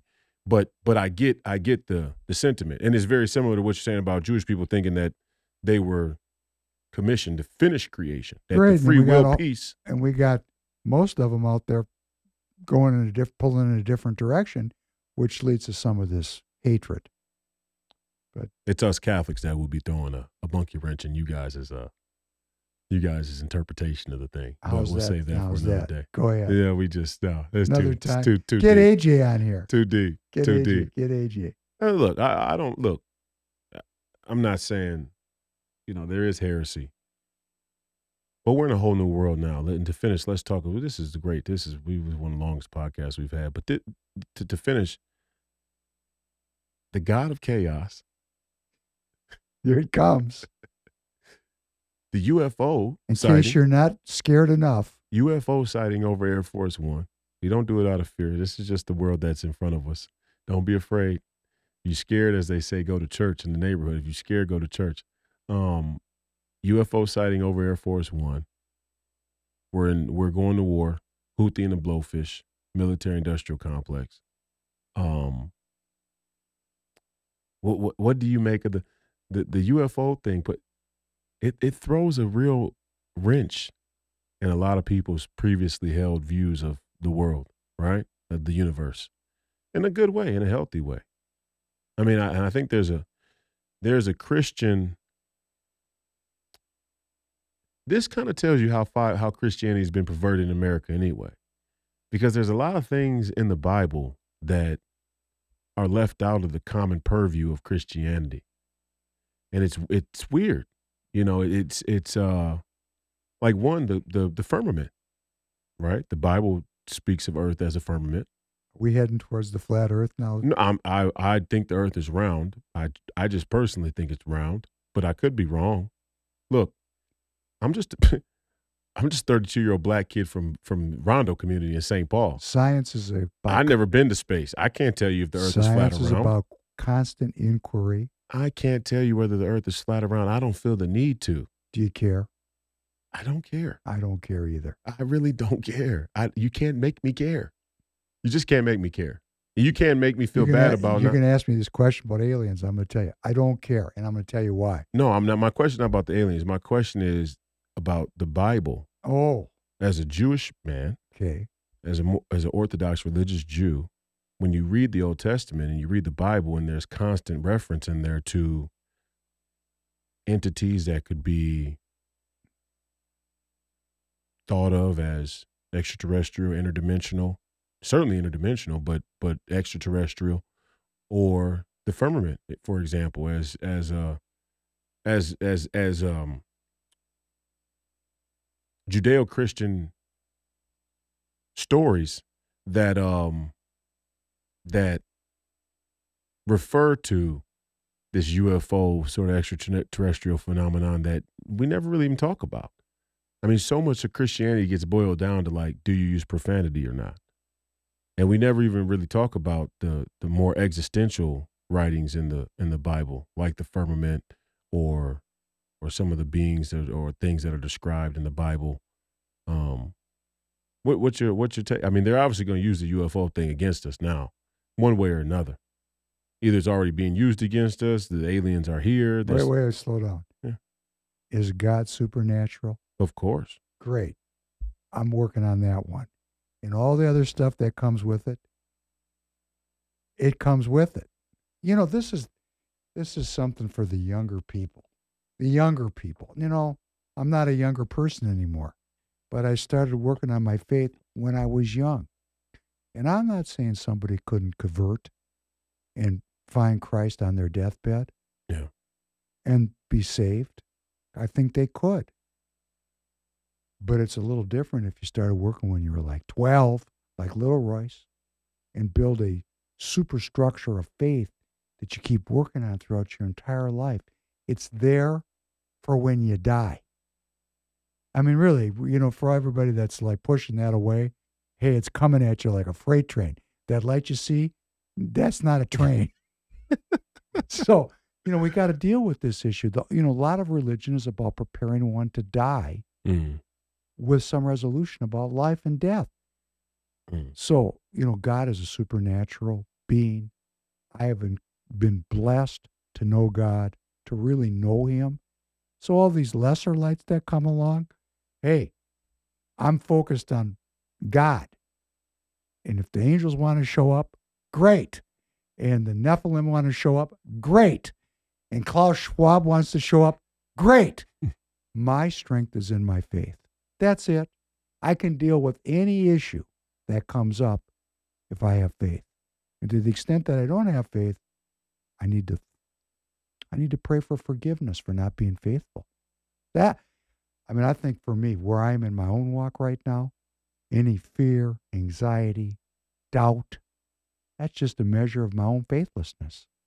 Yeah. And we're at a point in American history, hey, we need to have some faith in the American people, in our country, in our founding documents, in what it is to be an American, white or black, or red, or yellow, or brown.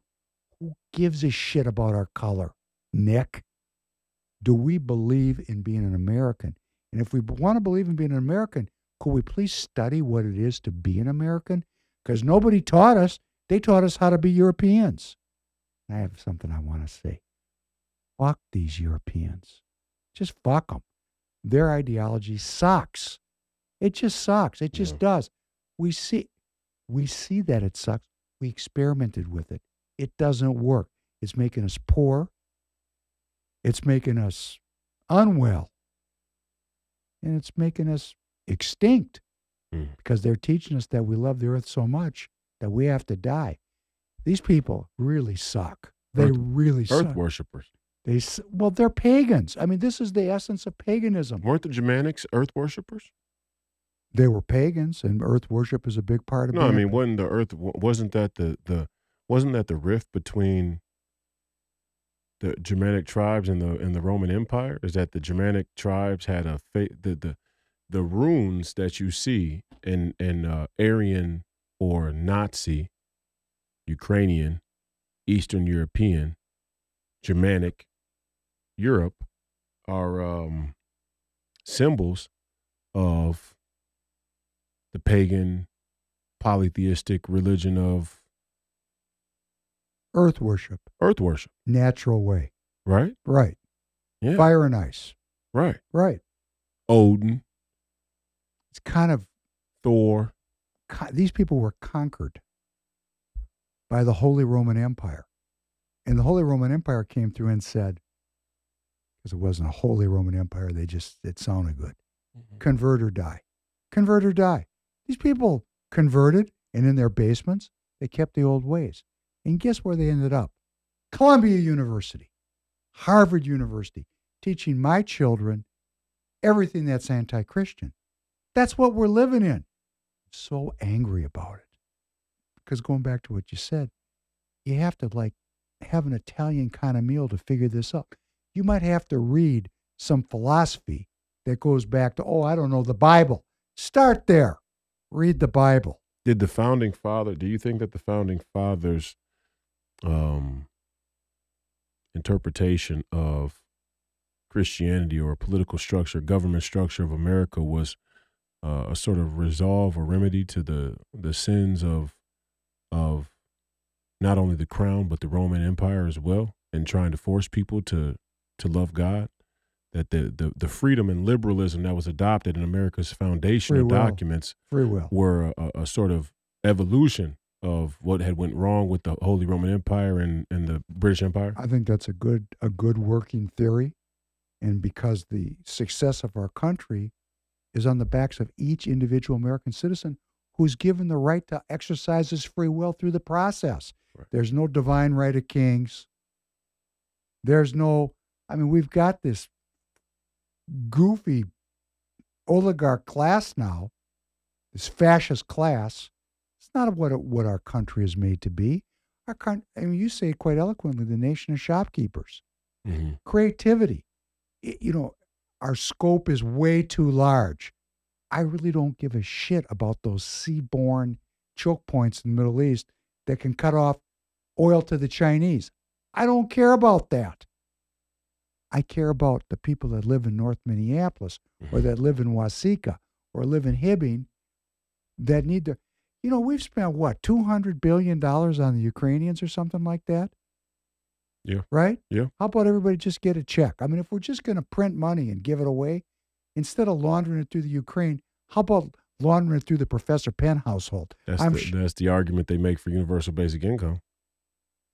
Okay, great. If we're going to print up the money and spend it anyway, we might as well just pass it around to Americans. Well, if we're going to waste it, you know, they, they spend all this money on the, um, Well, they're not wasting it. It's an investment uh, in what? in Nazi Germany. That's great. That's right. In the runs. Yeah, in the We're, we're getting invested in the runs. Yeah, that's what we do. That's Yeah. great. Fantastic. It's a double. It's a twofer. We're invested in Nazi Germany, and we get the you know we get the shit on on Russia. You know how we and we love to get shit all the Russia. money that comes off all that if you're in that oligarch class. I don't, when people say in the in the in the right that it's a money laundering operation, I'm not sure American citizens really understand what's being said there.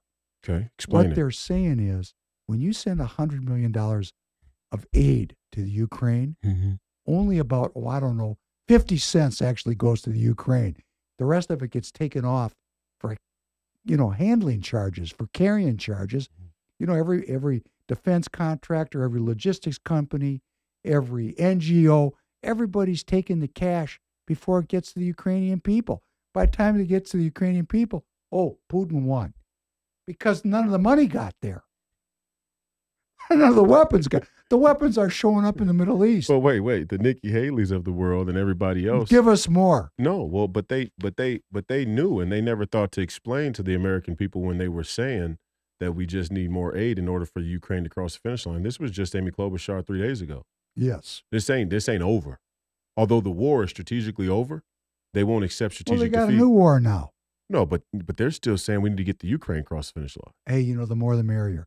When you're talking about robbing, Uh, why rob a But why didn't these people? Why didn't Amy? Why didn't Nikki Haley come and say, "Hey, listen, there's a vig on the money that you know the money that we're printing that we don't have to help the Ukraine fight this war. these 2,000 people are going to get the vig. There's a vig, yeah. so we actually need triple that." I was watching a movie the other day. I don't know if you ever seen the movie Bugsy with Warren Beatty. Oh, yeah, of course I have. Yeah. Oh, Yeah. that's a great movie. It's a great movie. And Virginia Hill, and that's a, And that's a Annette really good movie. Yeah. and and and Bugsy goes in the he goes on in, in the early scene to to meet the guy who's been skimming money off the top, and he and he goes out of this but these these dudes were funny, funny. Who was a Jewish gangster, by the way? I mean, if Jewish Hollywood was, Well, he was a gangster who was a cultural Jew. You can't be a Jewish gangster. That's an oxymoron. but I'm saying that if the if the Jews were running Hollywood even even then, they didn't they didn't feel they didn't feel any personal affliction with depicting Jewish the Jewish mob. There wasn't there wasn't a there, there wasn't a, a concession created like oh we don't want to depict Jews black- as, as the- bootleggers. Is the black community proud of its gangsters? um, yeah, they're they're somewhat iconicized. Yeah, Same thing in the Jewish community. yeah, because they're the people that say. I thought Sonnie Johnson made a great point about about the black community. Where I can't speak on behalf of the Jewish community, but although the Jew the Are Jew you sure? the Jew yeah well, yeah I guess I can. hey, don't don't be out me on the on the show like that. Uh, there's some there's some. No, I'm not even gonna say that. Then I'm gonna be in on for then on this. To, all all all hell's gonna break loose. But um, yeah, I won't go there today. I'll go there another day. We'll save that story for another day. Another I promise. I have I have Grandma Sandra Pryor in uh, one day to to tell that story about Grandma Doris and, and the and the the whole uh the whole white family tree. But um my point is like the the the black community and Sonnie made a great point. Sonnie Johnson, she said, and it made me think for the first time. She goes, all these conservatives, all these right wingers, all these Republicans talk about how bad Marxism and communism is. Imagine what it was like to live in it. Imagine what it's like to live under it. And imagine being a young black man that would much rather um, take the risk uh, or the, the sin or or the danger, yeah, the, the the danger, the risk that comes along with the street life, the gangster life. uh, rather than become a slave to communism and Marxism. The whole story of the Liberalism. Godfather. The whole story of the Godfather. Well, it's it's very American in its in its spirit, real Americanism, not lukewarm post World War II democratic liberal order Americanism. I'm free. Well, it's, it, it, yeah, it's it's give me liberty or give me death, and in that way, the black community sort of chooses death, or at least the potential of death. Like in Chicago, young kids in Chicago run around with guns. Now, don't get me wrong, it's silly. There's no sacred honor in it. It's lawless, but so were the early days of America as a nation, and the rule of law put put some guardrails around that, and we all saw that as being better. But what's what's happened? There's a cost. big cost. The federal government is pissing on you all the time. And and it was, you know, so there's a trade off. Yeah, Tricky Dick, he was the one trying to take it down and he lost his presidency. Yeah, yeah. And here comes Donald Trump suffering the same kind of lawfare that Richard, and we think this will never, what are they doing to Trump? Oh, it's unprecedented. No, no. They removed a sitting president with a shot to the front of his head and said it was from behind. That was 63. Then just 10 years later, in 73, they removed a president through lawfare without ever proving that he was involved in the conspiracy. Why do you say it was a shot to the front of the head? Talking about Kennedy, that shot in the Zapruder film. That was the front of the head, you think? Well, I thought it was from behind for part of my life. I thought it hit from I thought it hit from the side. You did, huh? I mean, No. just from a phys- from from mean, a physics you mean the way his head jacked back in that car? Well, look, if you get hit with high power, look, I'm not gonna, I'm not gonna shill for the Zapruder or the magic bullet theory. You know, I'm, I can't believe that the boomers believe the magic bullet theory. But the the the, the idea that when a bullet hits your head, trust me, you, you which way your head's gonna move is gonna is is, is not gonna His be whole as, body jacked backwards. He got shot from the front, and they convinced us we he got shot from behind. Don't You believe? think he got shot from the front? uh, yes, I do. I thought the bullet hit from the side, from this side left upper left cranial area, and it and the the force jacked is you know it boom it you know. you can see it any way you want to. But you think but you think he was hit from the front? I certainly do. Where where'd the bullet come from? From the grassy knoll or from wherever the hell. The guy, the story has not come out yet. He was not shot by Lee Harvey Oswald. Well, I don't believe that. My point is not to get caught down the Zapruder hole. The Nixon- hole's a good hole. Nixon's way better. Kennedy's dead. Nixon, we got a president right now, Trump, Okay, who's getting these unprecedented legal you're challenges. saying Trump's getting Watergated. That's exactly what I'm trying to say. And the same lawyers. I don't like your Nixon theory.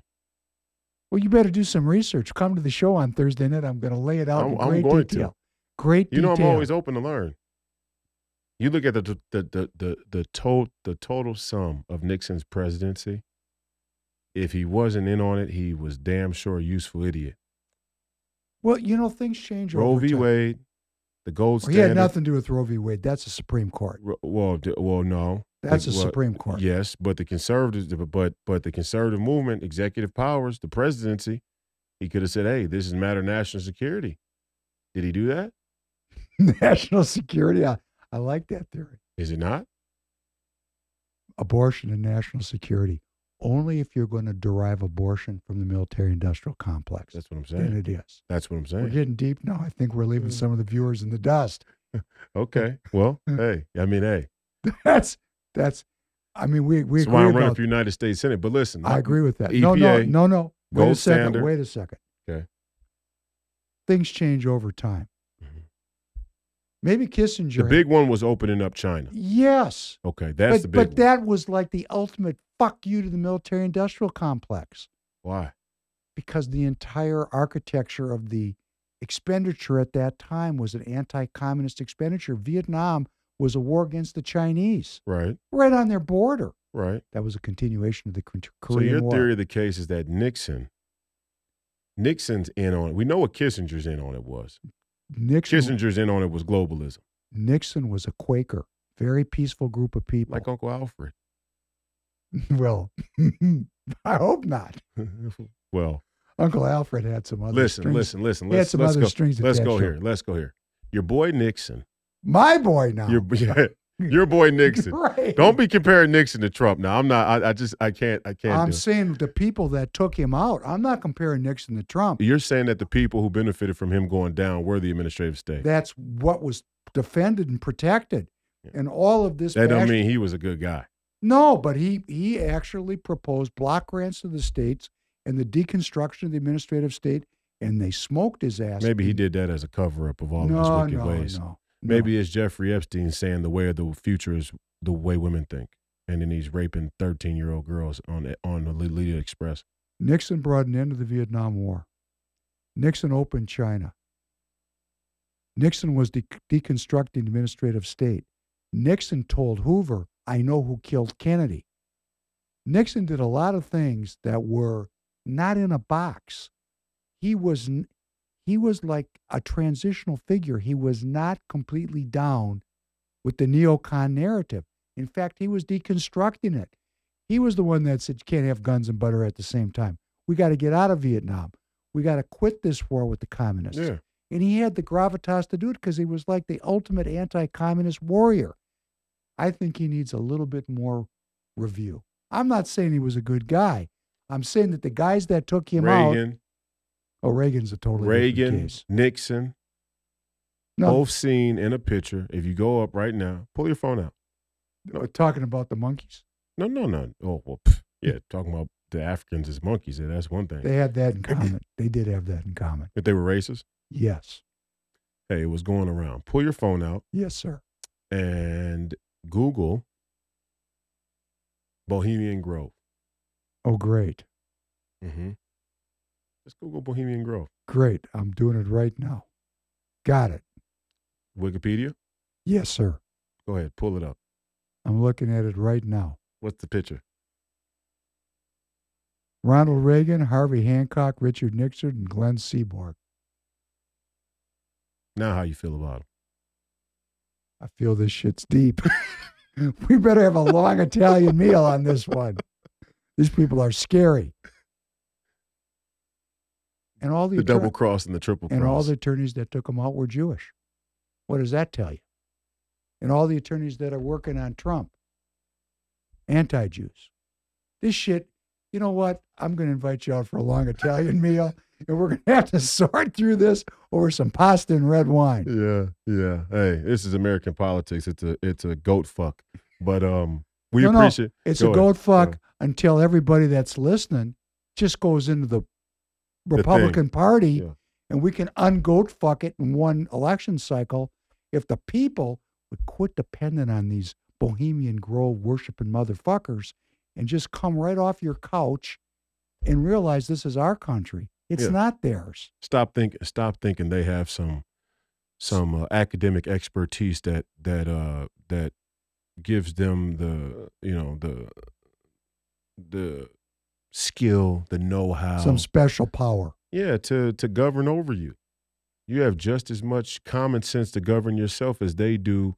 Uh, you know, academic expertise, and and you know, Here, here's the greatest power in the universe. What they fear that everybody watching and listening can implement right now. Whatsoever you wish for when you pray, believe you've received it, and ye shall have it. What do we want as American citizens? Life, liberty, and the pursuit of happiness. Let's just claim it and let's believe it and believe we've received it, and these sons of bitches are going to disappear. Miracle. Do I sound crazy? please call me crazy. Thank you. What's your um part pardon shots and tell us where we can watch and listen to the podcast? Podcast is on Tuesdays and Thursday nights, and I'm asking you there. I'm drafting off of the magnificent Royce White, candidate for U.S. Senate. Please come over to the Professor Penn podcast, where we're getting into the detail work of the history to create a substrate for our candidates to venture ahead. We're going to be in an argument about Richard Nixon here next. I'll let, that could be the next Hebroes. To Nixon or not to Nixon? That is the question. I'll tell you what, he's better than Nikki Haley. Oh, He's man. better than Nikki Haley. smarter. He's better than Nikki Haley. Maybe that may be worse, dangerous. Nikki Haley's not working for us. N- Nikki Haley's not thinking this shit up on their own. These guys, if Nikki, uh, Nixon and Reagan, these guys were no dummies. We've the, got the we've- things they were involved in. Now Kissinger was a smart, diabolical. How about George. Bush the senior? These people were hitters. hitters?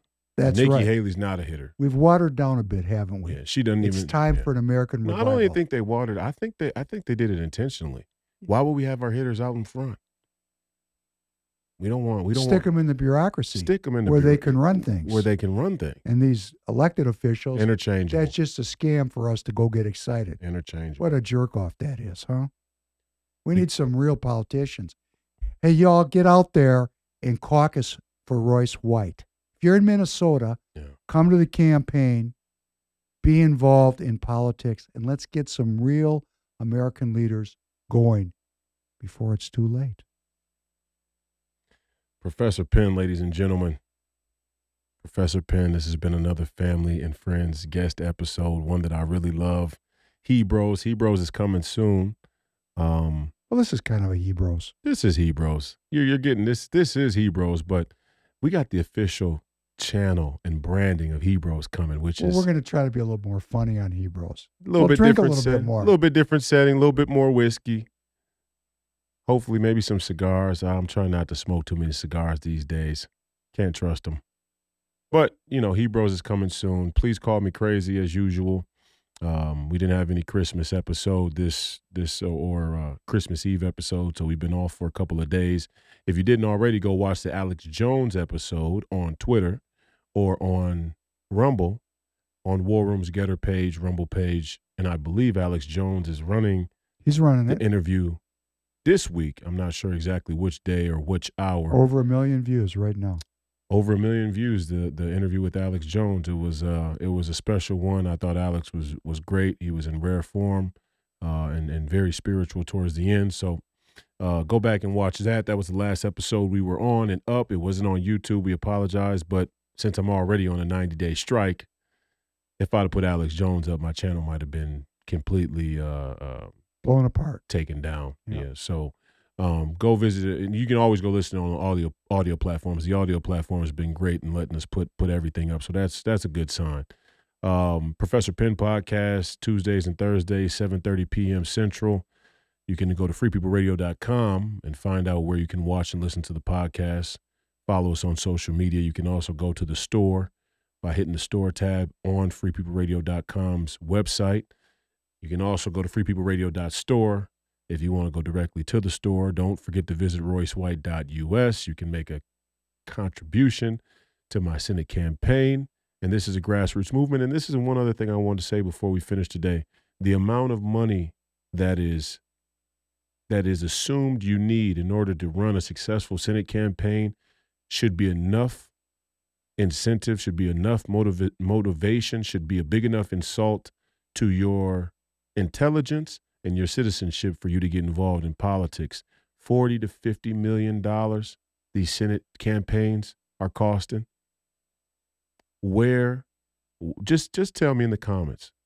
Where would I need to go? Who would I need to sit with? What would I need to promise them in order to raise 40 to 50 million dollars to be competitive in the United States Senate race? And if you think about that, it becomes pretty clear why our Senate is so bereft of any America Firsters. Because there is no America First super donor money out there. That's exactly what Vivek Ramaswamy has been been saying, and it's partly why they why they're so threatened by Donald Trump because his his persona, his his uh his his popularity draws so much small dollar donation.